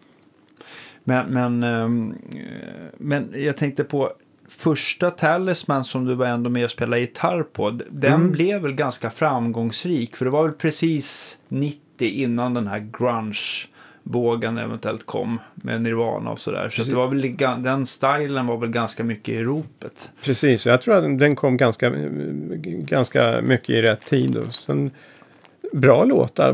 Marre har ju varit en jätteduktig låtskrivare. Ingen kan ta ifrån honom det. Ja, han skriver väldigt bra låtar. Måste jag tänka på vad alla... Dangerous är väl med på den? Eller just det. Är jag bort med nu? Nej, precis. Nej. Det finns ju... jag tycker också att det är många väldigt bra låtar på den plattan. Hur kom det sig liksom att du slutade så tidigt i Talisman? Var det samma veva att du ledsnade eller var det... Nej, det tror jag hade, det kom lite tryck från amerikanskt håll. Aha, okej. Okay. Om man säger på det viset. Okej. Okay. Och ja... Marre förstod ju vitsen av att hålla sig vän med den amerikanska influensen där. Så att då fick det bära eller brista. Liksom, så att. Okay. Och det tog också ganska hårt för mig. För Marre och jag var ganska bra kompisar under lång tid. Jag hade hjälpt honom med jättemycket. När det var lite svårt. Nej, men jag såg till exempel till att han fick sitt första riktiga jobb. Ja. Så vi, när vi lirade tillsammans då, redan i powersvänget då, så vi hade ett jobb där vi gick till först och sen drog vi till replokalen efteråt. Jag hade säkert kanske jobbat kvar där än idag för det var förhållandevis till det, välbetalt till det jag gjorde. Jag gick dit och var där ett par timmar per dag, fick nästan betalt för fulltidstjänst. Och det låter ju som rena drömjobbet. Ja, precis. Vad var det för någonting? Eller är det preskriberat? Nej, det var på ett lager.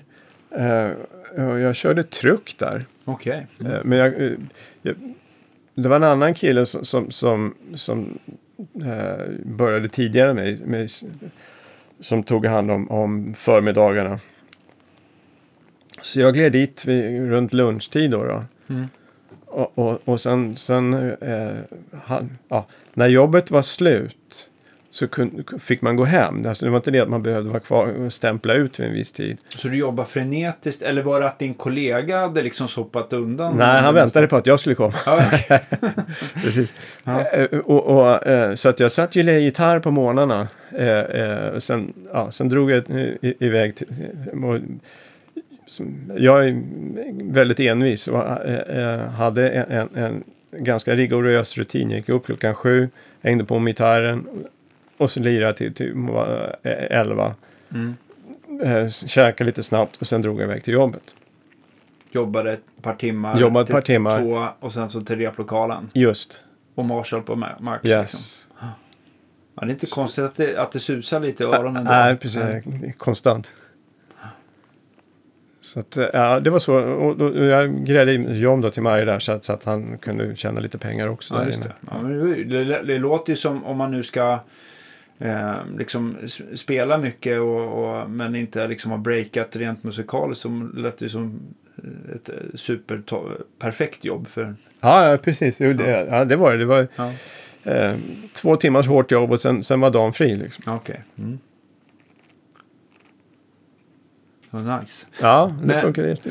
Men i alla fall efter Talisman så blev det liksom lite gitarren, alltså i alla fall Marshall-stackarna på hyllan. Precis. Eller du sålde allting, rättare sagt. Exakt, precis.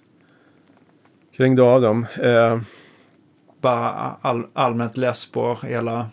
Ja, så jag blev väldigt desillusionerad för fortfarande man sitter och lirar, lägger ner så mycket tid på att försöka bli så bra som jag kan bli. Däremot inte sagt att man är bra, men alltså, jag försöker hela tiden utmana mig själv. Och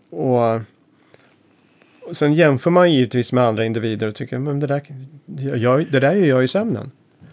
Varför får inte jag jobb om dem, eller kontrakt om dem?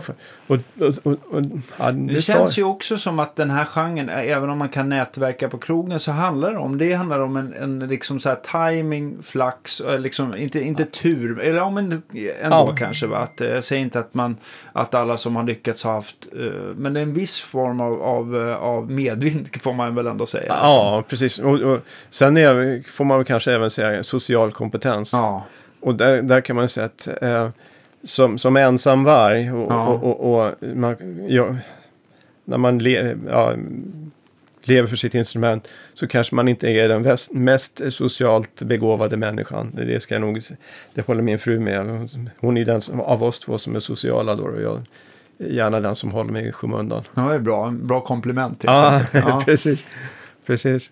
Nej, så jag har alltid haft svårt med den här sociala biten. Jag kommer ihåg när Sepp skulle börja med oss då, och vi gick ner på han satt och väntade nere på musikbörsen då, och vi gick ner för trappan där. Jag tror att det var Marie som vi ner med. Så Marie gick fram till honom och höll mig i bakgrunden liksom, för jag tyckte det var jobbigt att träffa folk. Jag pratade med Sepp om det efteråt, och liksom, han tyckte att jag var jätteskum som inte kom fram och hälsa. Och liksom. Ja, precis. Ja. Men that's me. Men när man lärde liksom känna det lite bättre så blev det mycket enklare allting. Ja, exakt. Ja. Mm. Så jag har kanske lite som en liten gard där. Det är ganska svårt att lära känna vem jag är. Ja. Men du är ju så. Det är ju bara, ja, precis. Ja. Men och på gott och ont, alltså inom många yrken och sånt, så behöver man den här sociala kompetensen. Ja, precis. Men jag tycker också så här, det är väldigt fint, för att om man blir accepterad av dig så är det riktigt äkta i alla fall. Det är inget påklistrat leende direkt. Nej, precis. Jag har väldigt få vänner, men de som jag kallar mina vänner, liksom. de gör jag vad som helst för. Ja, precis. Och det, för mig, den lojalitet för mig är allt. Och när jag blir besviken så blir jag, det tar mig hårt liksom. Och det är väl mycket därför vad som hände med efter Talisman. Ja, jag förstår, men och så där, det är väl mycket sånt liksom, det är ju just med band och sånt där, och medlemmar, det är ju inte bara att de ska vara extremt skillade musiker, utan man ska ju faktiskt gå ihop som en slags social grupp. Liksom. Det är ju en form av förhållande på något sätt. Precis, det är det svåraste av allt inom en bandsituation, att få den här sociala kemin att fungera. Ja, det är extremt svårt. Hur kändes det på scen? Kände du att du var liksom, inte blyg, men att var det någonting som du tyckte var liksom jobbigt där, eller gick du in istället som en roll? Exakt, det blir som en roll. Precis, så det är två olika personer. Ja. Så när man kliver ut på scen, och där är det även också, kanske lite tunt i hålet, men mycket av det hänger även ihop på allting runt omkring. Ja, men du får trygghet i att ha dina Marshall-stackar bakom. Du har trygghet när du hänger på gitarren, för det är någonting som, yes, det här, jag känner igen mig, det här är min kompis. Ja. och liksom, gitarren, ja, du vet ju, det blir som ett, det blir ihop till så det blir, ja, ett med dig själv. Alltså jag kommer ihåg någon gång jag har fått upp och gästat med något band någon gång, fast jag har inte fått liksom, det har inte varit någon gitarr över. Man har ju alltid varit van att antingen bara spela gitarr eller sjunga med gitarr. Yes. Men att bara sjunga, det är liksom, du vet, det känns ju konstigt. Ja, jag beundrar faktiskt folk som har den gutsen att göra det. För gitarren är tryggheten. När du tar gitarren, då är du hemma. Liksom. Det är här, lite så här bakom mina solglasögon. Ja, kan jag vara precis själv. Precis. Så att, och i slutet av power-eran där, då var det mycket stämsång då. Så att det är klart, då sjöng nästan alla av oss stämmer då. Hur skulle du beskriva power som alltså, om man ska nu kategorisera det lite grann, eller skiljer det sig från över tid liksom, hur bandet lät? Ja, det skiljer sig. Det var betydligt hårdare i början. Sen när vi blev mer musikaliskt mogna och fick vidare influenser, vi började lyssna mycket på amerikansk västkustmusik och influenser därifrån, så då försöker man bredda ljudbilden och från att bara haft en leadsång och inte haft någon stämsång, så började vi arrangera stämsång i låtarna för att få en fullare ljudbild då. Mm-hmm. Ja, givetvis med Amerika då som influens istället för den brittiska influens. Ja, jag förstår.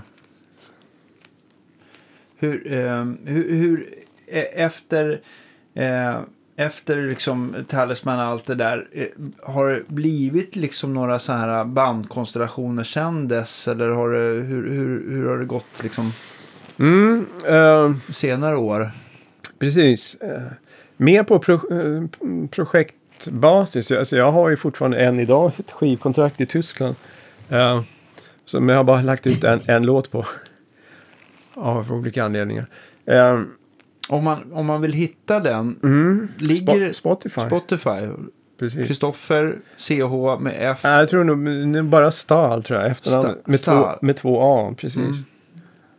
Staal. Ja. AHL. AHL, ja, förlåt. Precis. Den låten är Hanging by a Thread. Okej. Okay. Är det mer på gång där? Ja, vi har ju flera låtar som ligger på tur. Ett par stycken som mer vi har gjort som demos då. Ja. Och sen så har jag då det här bluesprojektet då, som John vill att jag skulle... Ja, som du spelar upp lite för mig här. Ja. Precis. Ja. Jag var hemma då och ville... jag körde lite blues. Jag vet inte om jag redan har berättat. Jag börjar bli så luddig i huvudet nu. Nej, jag vet att du... Och så sa han att det där, du ska göra en bluesplatta. Precis. Så på den vägen är det. Jag har 2 spår klara på den då. Det är mycket mörka saker som har hänt det senaste året som vi har haft ganska svårt i familjen. Har gjort att det har svårt att få tiden att räcka till. Så att den tiden har inte räckt till helt enkelt. Nej, men förhoppningsvis så släpper det, och att det kan färdigställas lite mer här då. Precis. Ja, och sen jag har ju då haft turen då att Peter Hermansson då kontaktade mig för några år sedan och frågade om jag kunde lira på en låt, Set Me Free. Vilket jag gjorde. Ja, just det. Du skickade den låten till mig också, precis, eller hur? Ja, som bra gitarrspel. Tack. För det var ju där du spelade både Acke och Slide på, va? Ja, exakt. Jag blev så här förvånad för att om jag bara får avbryta det här, så är det liksom som... Om man tänker som liksom... dig som Talisman hårdrocksgitarrist som jag är van att höra dig till, att kunna spela de där slide-grejerna som är ganska blåa och... jag tycker att hårdrocksgitarrister som försöker ge sig på så där, så brukar det bli ganska stolpigt och liksom lite kantigt och matematiskt på något sätt. Men det blev det inte här. Det känns som att det liksom... Ja, du har varit envis och fått till det där helt enkelt. Ja, och det är väl ett helt annat sätt att spela i alla fall. Ja, absolut. Och det är väl mycket tack till Richie har kört slides så pass många år. Nej, Schenker kör slide liksom. Kanske inte så det är mer än vad jag kommer att tänka på. Men, ja. Man, det hörs på ett par plattor. Som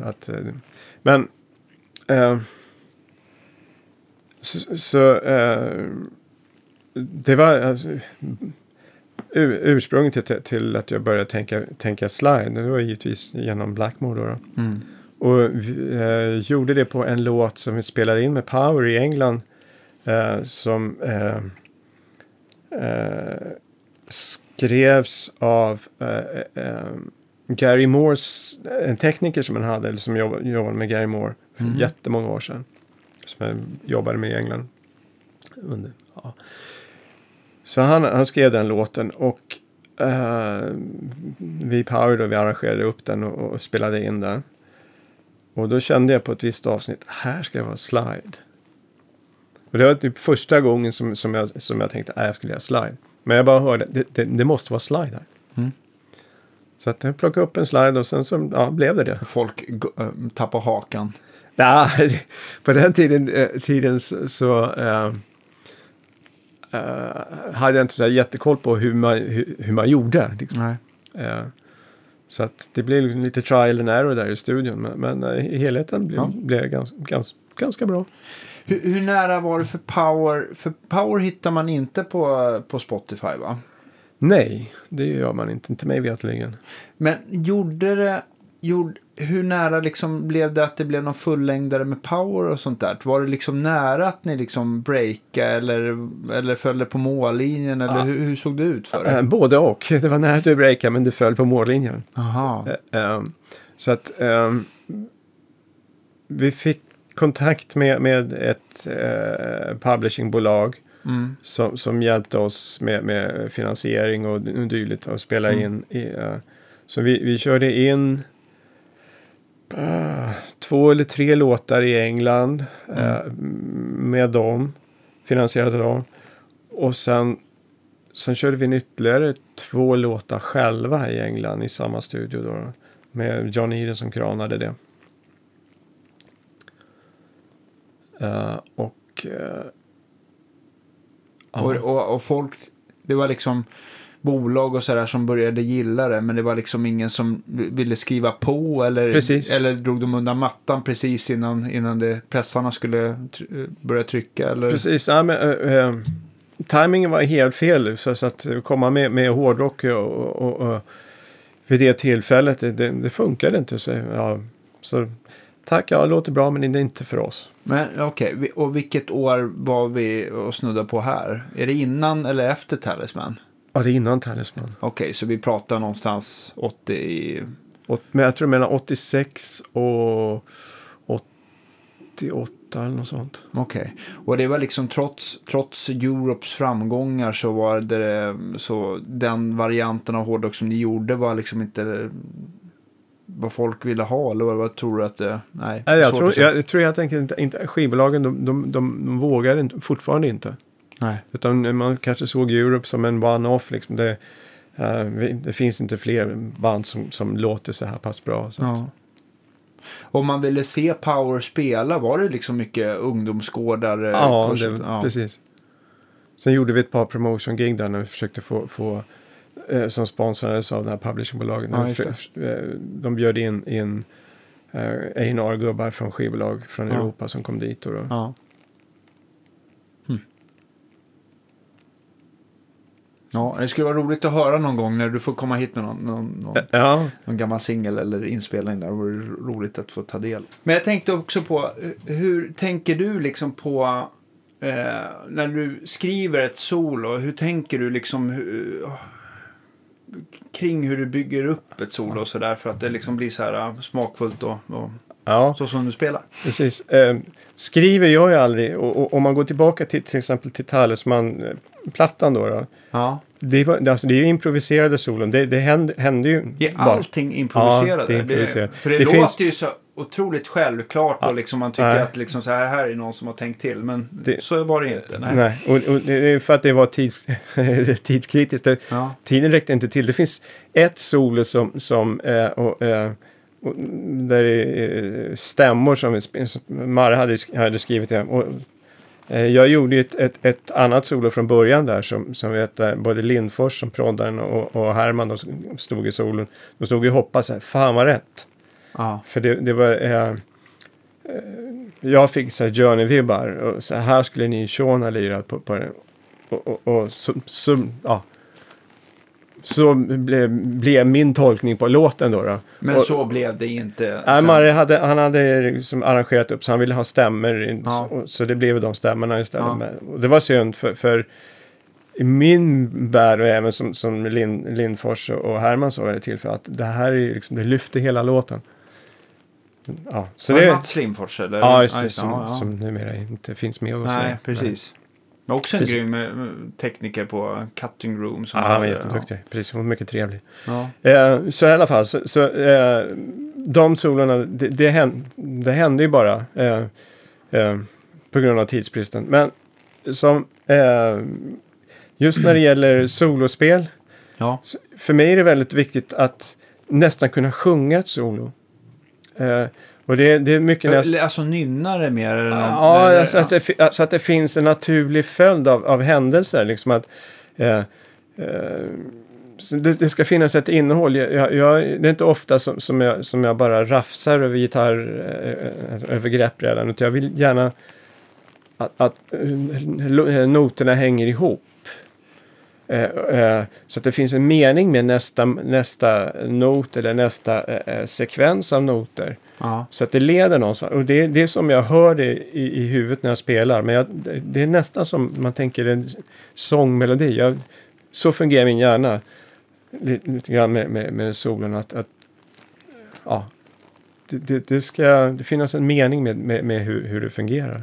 Hänger ihop. När jag tänker också på när du övar gitarr, övar du bara på grejer som du tycker att du tragglar med eller tycker det är svårt, eller förstår du vad jag menar, eller spelar du lika liksom improviserat och fritt hela tiden, eller hur? Improviserat och fritt. Okej. Okay. Men även då när jag sitter i min studio och bara lever med gitarren så det är alltid jag tänker i melodier. Okej. Okay.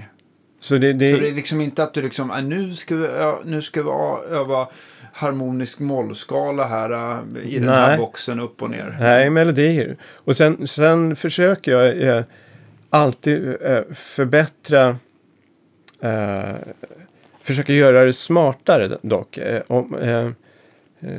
Du kan spela olika saker på olika ställen på halsen. Ja, just det, självklart. Ja. Och sen hamna till de olika positionerna på olika sätt. Där försöker jag alltid tänka, vad har jag minsta möjliga rörelse för att nå till nästa position.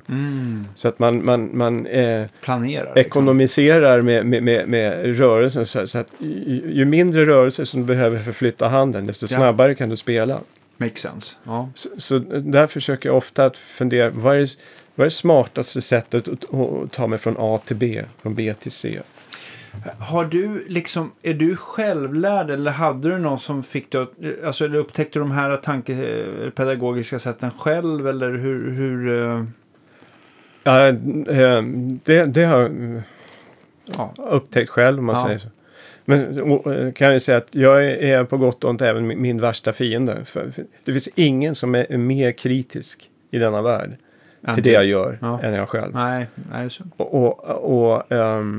Det där när jag var ung tonåring då, slog det nästan till överhand för att jag kritiserade ner allting det jag gjorde. Så jag kan göra det bättre, det där är skit liksom.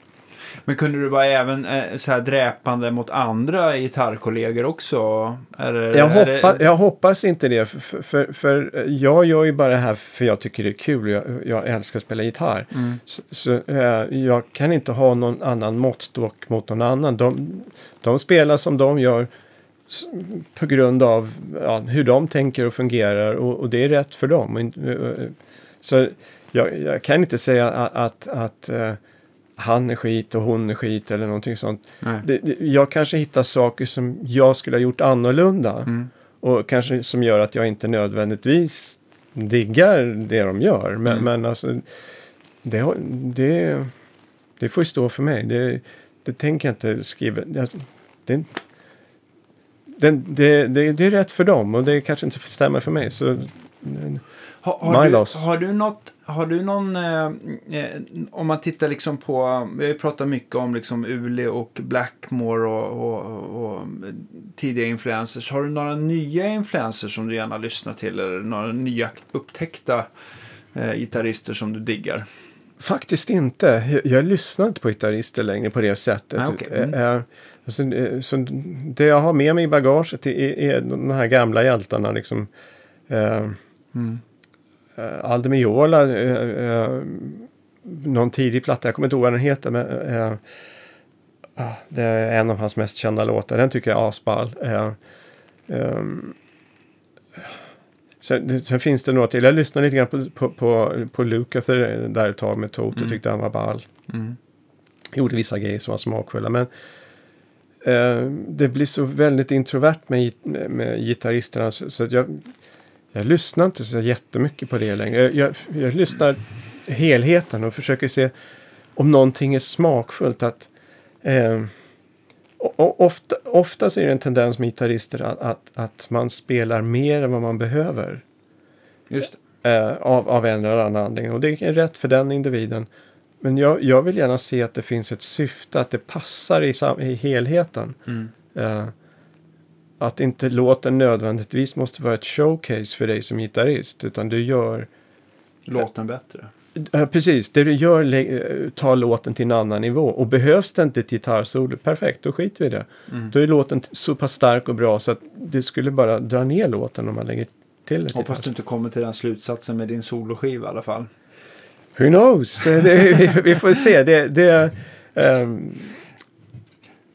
blir vad det blir. Men skämt åsido. Men jag tänkte också, en gitarrist som jag antar påverkade många under den liksom gamla tiden. Var du någonsin något stor fan av när Van Halen kom och sånt där? Ja, givetvis. När sina första Van Halen-plattan kom, då undrar man, vad är det här för något? Hur fuskar han till det där? Det där kan man inte. Nej, precis. Och sen så, jag hade ju två olika sätt som jag lärde mig med harmonier och sånt.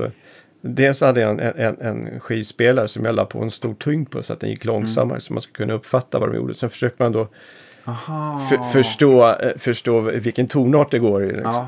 Ja. Men då kunde jag i alla fall ha ett visst hum om hur tonerna hänger ihop.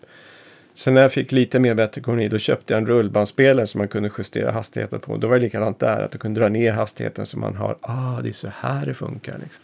Men gjorde du att du spelade in väldigt mycket dig själv och analysera liksom det inspelade, eller hur? För du var ju liksom väldigt kritisk mot dig själv. Ja, precis. Ja. Spelar in och så lyssnar på det efteråt, och så kastar man det värdelöst, suger bort. Ja. Och så är man bättre nästa dag. Ja, precis. Men ja, det tar jävligt hårt på psyket när man hela tiden rackar ner sig själv på det här viset. Så att det finns en baksida med det också. Ja, om vi liksom vänder på det så här, är det något så här solo som förutom det här som blev bortkastat då av Marre för stämmorna, är det något solo som du känner så här, fan, det här är jag med jäkla med dundernöjd med? Jag tänkte i och för sig då på typ Talisman där, som är ganska lätt då. Ja, nej alltså det idag hade jag gjort det bättre. Ja. Det är ju grymt, eftersom jag har ju fått höra lite klipp här nu då som inte är riktigt officiella. Och man hör ju verkligen att du verkar ju vara i bättre form än någonsin. Ja, men det är absolut. Och det har min egen studio, jag kan sitta när jag får tid och lust och jag älskar mitt instrument. Men kan man så här som vem som helst kontakta dig och om man vill ha ett dunderbra gitarrsolo lagget på någon inspelning och sånt där? Gör du sånt, eller är det väldigt sällsynt? Det är inte så jättevanligt. Jag har ju fått erbjudanden och jag har sagt i den mån jag kan att det kan jag göra. Ja. Men man måste även förstå att det kanske inte alltid det funkar av tidsmässiga skäl eller andra saker. Ja, och nu har vi haft ett ganska svårt år bakom mig som har gjort att det är lite svårt att få loss tid. Men förhoppningsvis så får du oss mer tid framöver här som du kan förgylla svenska folket med ännu mer briljant gitarrspel. Ja, förgylla vet jag, men ja. Man kan ju plåga sin omgivning i alla fall. Plåga sin omgivning. Ja, grymt då. Ja, jag hoppas i alla fall att du är mer. Så. Tack. Ja. Grymt. Det vore kul. Ja, precis. Mer i dagsläget då. Har du säger att du arbetar lite på bluesplattan och du har hjälpt Hermansson lite grann och du har även lite låtar under egna stall eller eget namn där. Precis. Men jag har lagt ut några som finns på Spotify där. Ja, just det. Men man trevar sig fram lite grann och känner efter själv och givetvis det blir bättre med tiden som går. Först så gjorde jag allting själv då. Jag på gott och ont trummor ska göras av en trummis helt enkelt. Istället för att programmera. Just det, precis. Ja. Så att det blir ju en otrolig skillnad när typ Herman då sätter sig bakom trummorna och lägger trummor på det vi gör. Så helt plötsligt blir liv och luft och liksom, grejerna hamnar ju rätt. Liksom. Mm. Hur, när du liksom har lagt gitarrarna nu med, istället för liksom gamla plexi Marshalls, vad använder du för någonting idag? Alltså jag har i min studio som jag har hemma, jag har jättemånga olika förstärkare. Okej. Jag har haft såna PV 6505. Ja. Den här EVH 5150. Ja, den vita, precis. Och det var ett tips jag fick här i höstas. Vi skulle iväg till Indien och spela. Peter Hermansson, Stefan Berggren och Mats Karlsson och jag för Ericsson, för vi skulle dema en innovation som jag hade tagit fram då, som gör att man kan spela live music även fast man är på olika ställen. Aha. Precis. Så det demade vi förra året då, runt om i världen. Var det succé? Faktiskt. Indien var jävligt kul. Alltså, vi spelade för regeringen i Indien där och med en artist som de har som säljer miljoner med album. Som vi gjorde en grej tillsammans där. Men ni spelade bara för regeringen eller kom du ut liksom på sociala medier och tv och sånt där också? Tv var där och även publik då. Man undrar hur många tittare det var på det programmet. Nej, ingen aning. Nej. De är ju några stycken där borta. Så det blir varit några miljoner tycker man. Precis. Otroligt. Precis. Sen var vi även förra våren så var vi i Barcelona och gjorde samma grej då. Okay. Då gick det också, jag tror att tysk tv var där. Men jag har aldrig sett själv vad. Men det blir väldigt speciella förhållanden liksom, när man kör en låt och sen ska de förklara vad det här är för någonting. Liksom. Varför spelar de musik på sådana här evenemang? Liksom. Det är inte det att vi är underhållning utan det finns ett syfte. Liksom. Så att i alla fall, så Peter och Mats och Stefan vi lirade förra året då. Och när det kommer till gitarren nu med, har du hållit fast vid liksom dina gamla 70-talsstrater eller har hittat något modernare som du liksom har fäst dig vid? Det är fortfarande Stratocasters då givetvis, men för att göra det så lätt som möjligt eftersom jag kör Scallop och Demarts så mycket så jag har ju köpt de här Yngves signatur med version då av Stratocast. Då är det färdigt, det är bara att åka, det är skaloperat, det är rätt mickar och sånt typ. Ja, och det är lite som den har alla halsprofiler och allting som du önskar liksom. Precis. Ja. Så att istället för att skalopera själv som jag gjorde från början då, så är det bara att köpa en sån rätt över disk och så typ ta och köra. Ja, de är bra. De har ju ändrats lite grann över åren. Är det någon speciell upplaga som du liksom ändå diggar lite bättre? Precis. Nu vet jag inte vilken version det är, men jag har några stycken från 2007 som gjorde 2007. Ja, men då borde det väl ändå vara Stora Skallen och Demarcio-skallen, va? Stora Skall... Eller Demarcio-mickarna. Givetvis. Ja, precis. Och sen har du en Bulleten då. Ja. Just det. För jag... Kom ihåg att jag själv hade... Nu hade jag ju det med rosewoodbrädor. Jag misstänker att du bara har siktat in det på lönnhalsarna. Ja, jag har en rosewoodhals och så har jag ett gäng andra med lönnhalsar. Okej, men är det looken eller är det att du gillar det här lite mer attack som oftast lönnhals ger? Känslan. Ja. Känslan mer än soundet. Ja. Mm. Trots att man liksom inte känner egentligen. Ja, fast jag tycker det känns i alla fall. Men du har ju kontakt vid sidan av. Precis. Ja. Sen, det är kanske en inbildning. Men jag tycker någonstans, man tittar ju ändå på varför händerna sätter sig. Det kanske var mindre grejer som distraherar som. Ja. Ja, som sagt, fingrarna är ju extremt känsliga. Så. Precis. Men tillbaka till förstärkande då. Jag har många olika, men jag använder uteslutande bara en förstärkare. Okej. Och det är en Fender. En Fender, vilken modell då? En Hot Rod, okej. Ja. Det är alltså, vet du vilken serie det är? För det är först ettan, då är det väl ändå att det är silverpanel, alltså under rattarna, och det står Made in USA. Sen kom Mexiko och sen så blev det svart plåt under rattarna. Ja, jag har flera olika. Så okay. Är det svart plåt på den jag använder mest? Mm. För jag tror att där gjorde de också lite annat. Alltså att de utvecklade även disten lite mer. Att den skulle vara lite modernare skur. Lite mer modern skuren på den generation 3 där. Men, ja. Men... Eller använder du bara som cleant liksom? Nej. Jag kör inte allt. Okay. Mm. I min värld så är det världens bästa förstärkare. Och jag har testat många. Ja. Och det ska vara Hot Rod Deluxe och inte DeVille? Eller? Ja, jag har bägge. Ja. Bägge varianterna. Deluxen tycker jag låter bäst. Mm.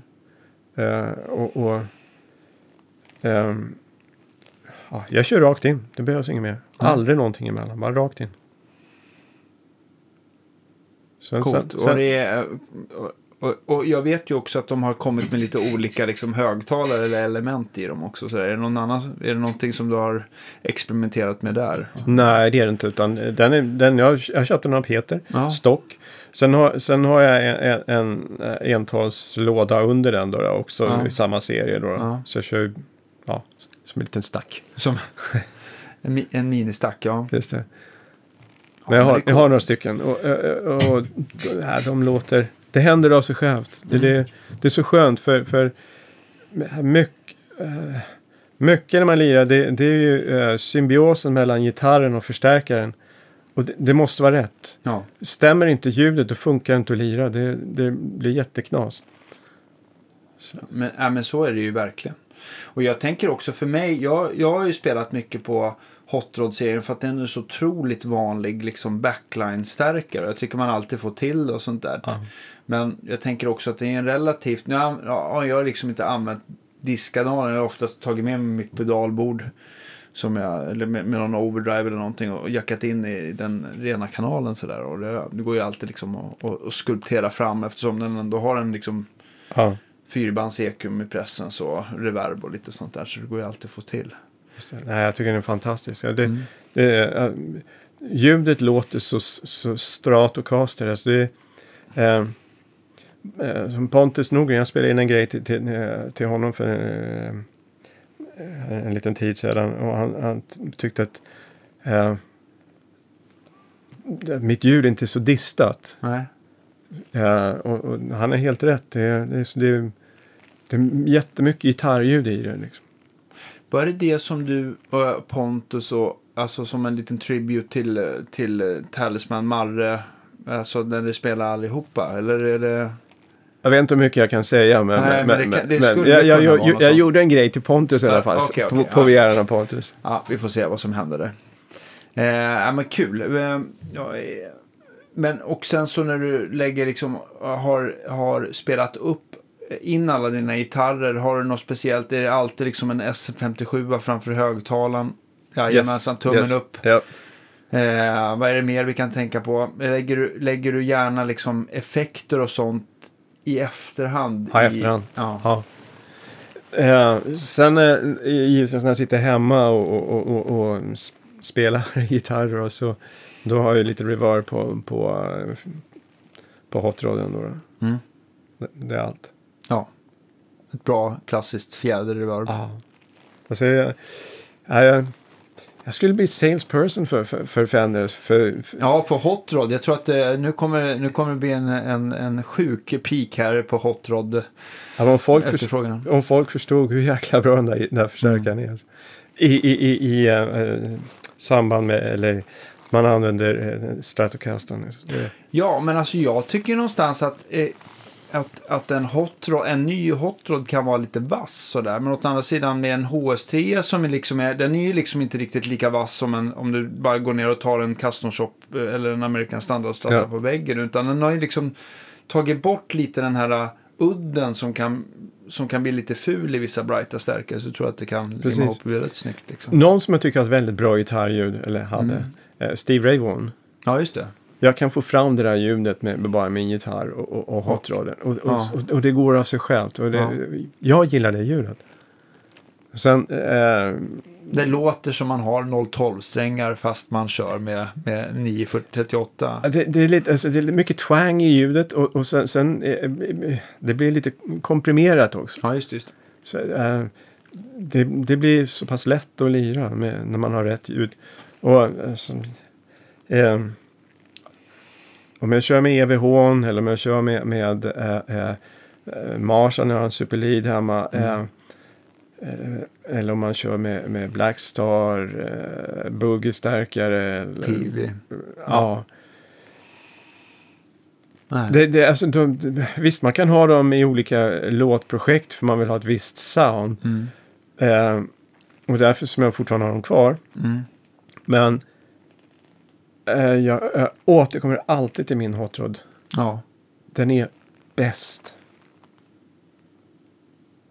Det är grymt. Ja, det händer av sig själv. Och den är ju liksom överkomligt i pris. Det är liksom inte... Det är, du får ju... Ja, nu vet jag inte. Nu lär de väl säkert gå upp efter det här programmet. Men nej, men de är ju liksom... De är ju inte någon av de dyrare serierna. Nej, precis. Tack Peter för din hjälp med grejer Hot Roden. Vi tackar roten där. Precis. Har du, när det kommer, om man nu får gå in lite så här på detaljnivå, just plektrum, strängar och sånt där, är det något speciellt märke som alltid har gällt, eller har du tagit vad du fått liksom? Ja, senare vad det gäller strängar då, tagit vad man har fått eller kommit över vad som finns. Plektrum brukar jag köra 122, vad är det, extra heavy Fender. Jaha, okej. Har det alltid varit så? Ja, precis. Jättemånga år. Jag kommer ihåg när jag pratade med Björn Ur om det där. Och även Mike Weed. Att det var de vita som gällde. För att de tyckte att det var en annan plast i dem än de turtle eller svarta. Jag kommer inte ihåg. Mina är nog svarta, tror jag. Ja, okej. Att det kunde skilja sig lite på plasten. Det var lite så här som Anja Persson och hennes pjäxor eller någonting. Att de kunde känna skillnaden på vilken plast det var i dem. Ja. Men dina är svarta i alla fall. Ja, precis. Jag har väl de här Turtle också, tror jag. Ja, men det, just strängmässigt, det är ingenting så här, för fan, det är bara, jag tittar bara efter dem, annars så får det vara liksom. Ja, precis. Ja. Precis, strängar. Det har alltid varit som med strängar att man taget när man kommer över helt det som finns och vad som är billigt. Nu för tiden när man har lite bättre ekonomi än om man hade med Power och Talisman, då liksom, så fick jag knöt ihop strängarna, man körde av strängarna för att jag inte hade råd att köpa nya. Och jag vet när jag spelade in Talisman-plattan, jag hade inte råd att köpa strängar, så att liksom, givetvis skulle man bytt strängar och satt på nya fräscha strängar med en viss frekvens då. Men det var ju samma strängsätt på, jag spelade in den här på 1,5 dag eller en dag vad det nu var. Så la du alla solen på plattan. För jag skulle åka, och det var en väldigt tidspress, för jag skulle åka iväg till England och köra lite grejer där. Så jag kunde inte ändra på det. Så det var, nu spelar vi den här. Ja, men så, bra blev det ju. Ja. Tack. Tycker jag. Alltså, jag tror att man kanske också lyssnar på saker som man själv gör på ett annat sätt än för att om du nu skulle upptäcka att fan, jag skulle ha gjort annorlunda där, eller jag hör inte att jag liksom missar någon liten detalj där, så är det ju liksom ingenting som man jag hör ju då att jag borde ha bytt strängar. Alltså, okej, det är lite... precis det finns vissa anledningar till att man byter strängar. Jag känner så här att man har knutna, nu vet jag inte hur det knöt någonstans, men att man har liksom så här man tänker inte på att man har knutit strängarna, och så gör man någon slide upp eller någonting och river upp skinnet, men det kanske aldrig blev så farligt. Nej, precis. Knyta strängar, fasiken. Och jag kommer inte ens ihåg vad ett sätt strängar kostade på den tiden, men det är klart man hade inte samma lön heller, men precis. Nej, men man hade, alltså det var ju behövde ju äta och betala replokalen. Och då brukade jag käka på McDonald's, för det var ganska billigt liksom. Ja, just det. Många cheeseburgare har slunkit ner liksom. Ja, säg det. Precis. Ja. Nej, grymt. Berätta, du träffade den här producenten innan du skulle breaka, men... Ja, precis. Jag tänkte lite grann på det, hur saker och ting sker i livet som påverkar en händelse till en annan, och influenser saker som skulle kunna blivit och inte blev, so forth. Ja. Så John han bad mig för några år sedan om jag kunde spela lite gitarr på en countryplatta med en tjej som han höll på med. Så det kan jag nog göra. Mm. Och så, Graham Barnett ska vara medverka på den plattan, så ni kan ju göra någonting ihop. Liksom. Men skitkul. Det är ju ballt att göra med Graham. Mm. Stort. Och han managerade Graham vid det tillfället. Men så funkar det inte, så det sket sig. Mm-hmm. Så jag tog verkligen fram emot att vi kan göra någonting kul ihop. Mm. Nästa grej som jag hör nu, jag kommer inte ihåg vilken sekvens då, men jag träffade John vid något tillfälle, om det var i Thailand eller om det var här i Sverige, jag kommer inte ihåg, men han spelade upp inofficiella Status Quo material som Rick Parfitt, Alan Lancaster och John Coughlan skulle sätta ihop. Mm. För det funkar inte samarbetet längre med gubbarna i Quo. Okay. Och så frågade, kan du lägga gitarr på det här? Liksom? Ja, skitkul. Liksom. Mm. Det är ballt. Liksom. Vad hände då? Rick dog ju tragiskt nog. Nej. Så det är alltid någonting som kommer iväg. Det har varit lite stolpe ut för dig där. Ja. Hela jävla tiden. Ja, men nu vänder det helt enkelt, tänker jag. Vi får hoppas det. Ja, hoppas det så. Jag vet inte om jag har missat någonting, men jag tycker att i alla fall jag har fått en väldigt bra bild av dig, i alla fall som gitarrist. Ja, okej. Okay, eller tycker du att det är något så här svart hål som vi har hoppat över, som det här måste vi ändå förmedla?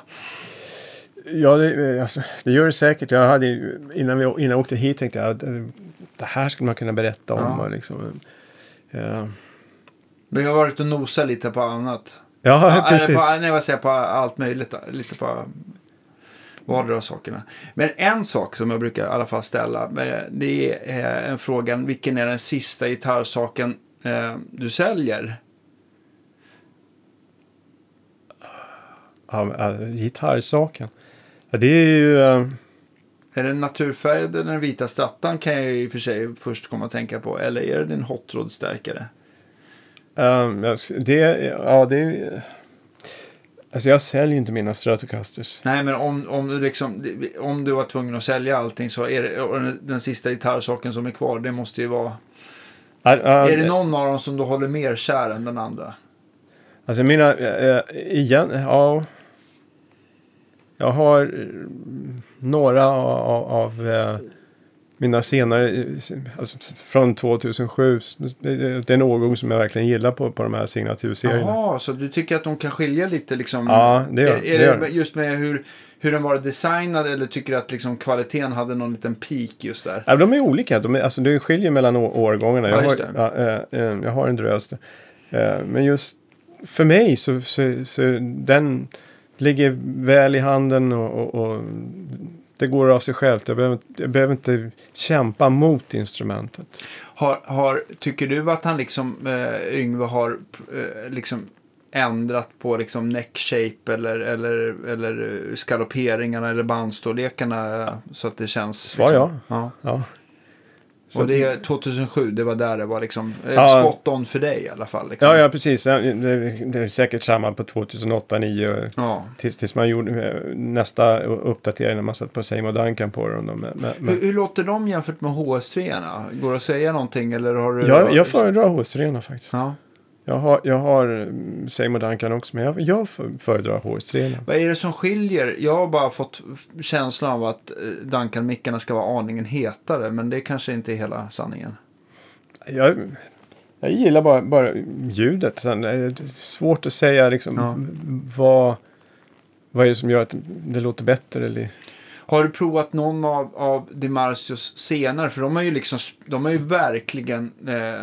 liksom tagit fram många sådana här brumfria Strata-modeller, allting från den här Virtual-serien, nu heter de 58, 61, 67 och så vidare, och Sol och Vintage Blues och jag kanske borde göra, men jag är så nöjd med ljudet som det är, så att man ska inte hålla på och ändra någonting som funkar liksom. Nej, för det finns ju så jättemycket där ute som kanske låter ännu bättre, mycket bättre, men då ska man ha tid och gå in och börja testa och fippla och jag har inte den tiden, och då sitter jag hellre i min studio och bara lirar gitarr. Men om man liksom, för att summera allting, 9-38 på en Yngve signaturstratta med HS3 in med en kabel rakt in i en Hot Rod Deluxe med en extra högtalarlåda och en SM57, så har man Kristoffer Ståhl signatursoundet på något sätt. Korrekt. Ja, precis så är det. Grymt. Jag tackar dig så hemskt mycket för att du fick, eller ville vara med i våran podcast, och jag ser fram emot, du får jättegärna liksom skicka grejer till oss så att vi kan liksom promota det lite på våran Facebook sen när det kommer nysläpp och så. Ja. Och om du orkar göra liksom en liten spellista, det behöver inte vara lång eller någonting, men att du bara samlar lite av det i alla fall som finns på Spotify, så man kan liksom bara lägga upp som en liten härlig länk där, så brukar det vara uppskattat. Absolut. Ja, det kan jag absolut göra. Ja. Som slutkläm, det finns intresse fortfarande i power och i powermaterial, så jag tror att det är någonting som kommer inom en viss, ganska nära framtid. Okej, men då lovar jag att om, för att jag antar att vi inte kan spela upp någonting här och nu, så jag antar att det är bättre att vi avvaktar tills det är släppt på riktigt då. Ja, precis. Ja. Precis. Är det nyinspelat eller är det gamla inspelningar? Nej, det är gamla inspelningar, så att ljudkvaliteten, det finns väl en hel del där att önska mer av, men det är vad det är. Det är det som finns. Men det låter tidstypiskt och korrekt så i alla fall. Ja.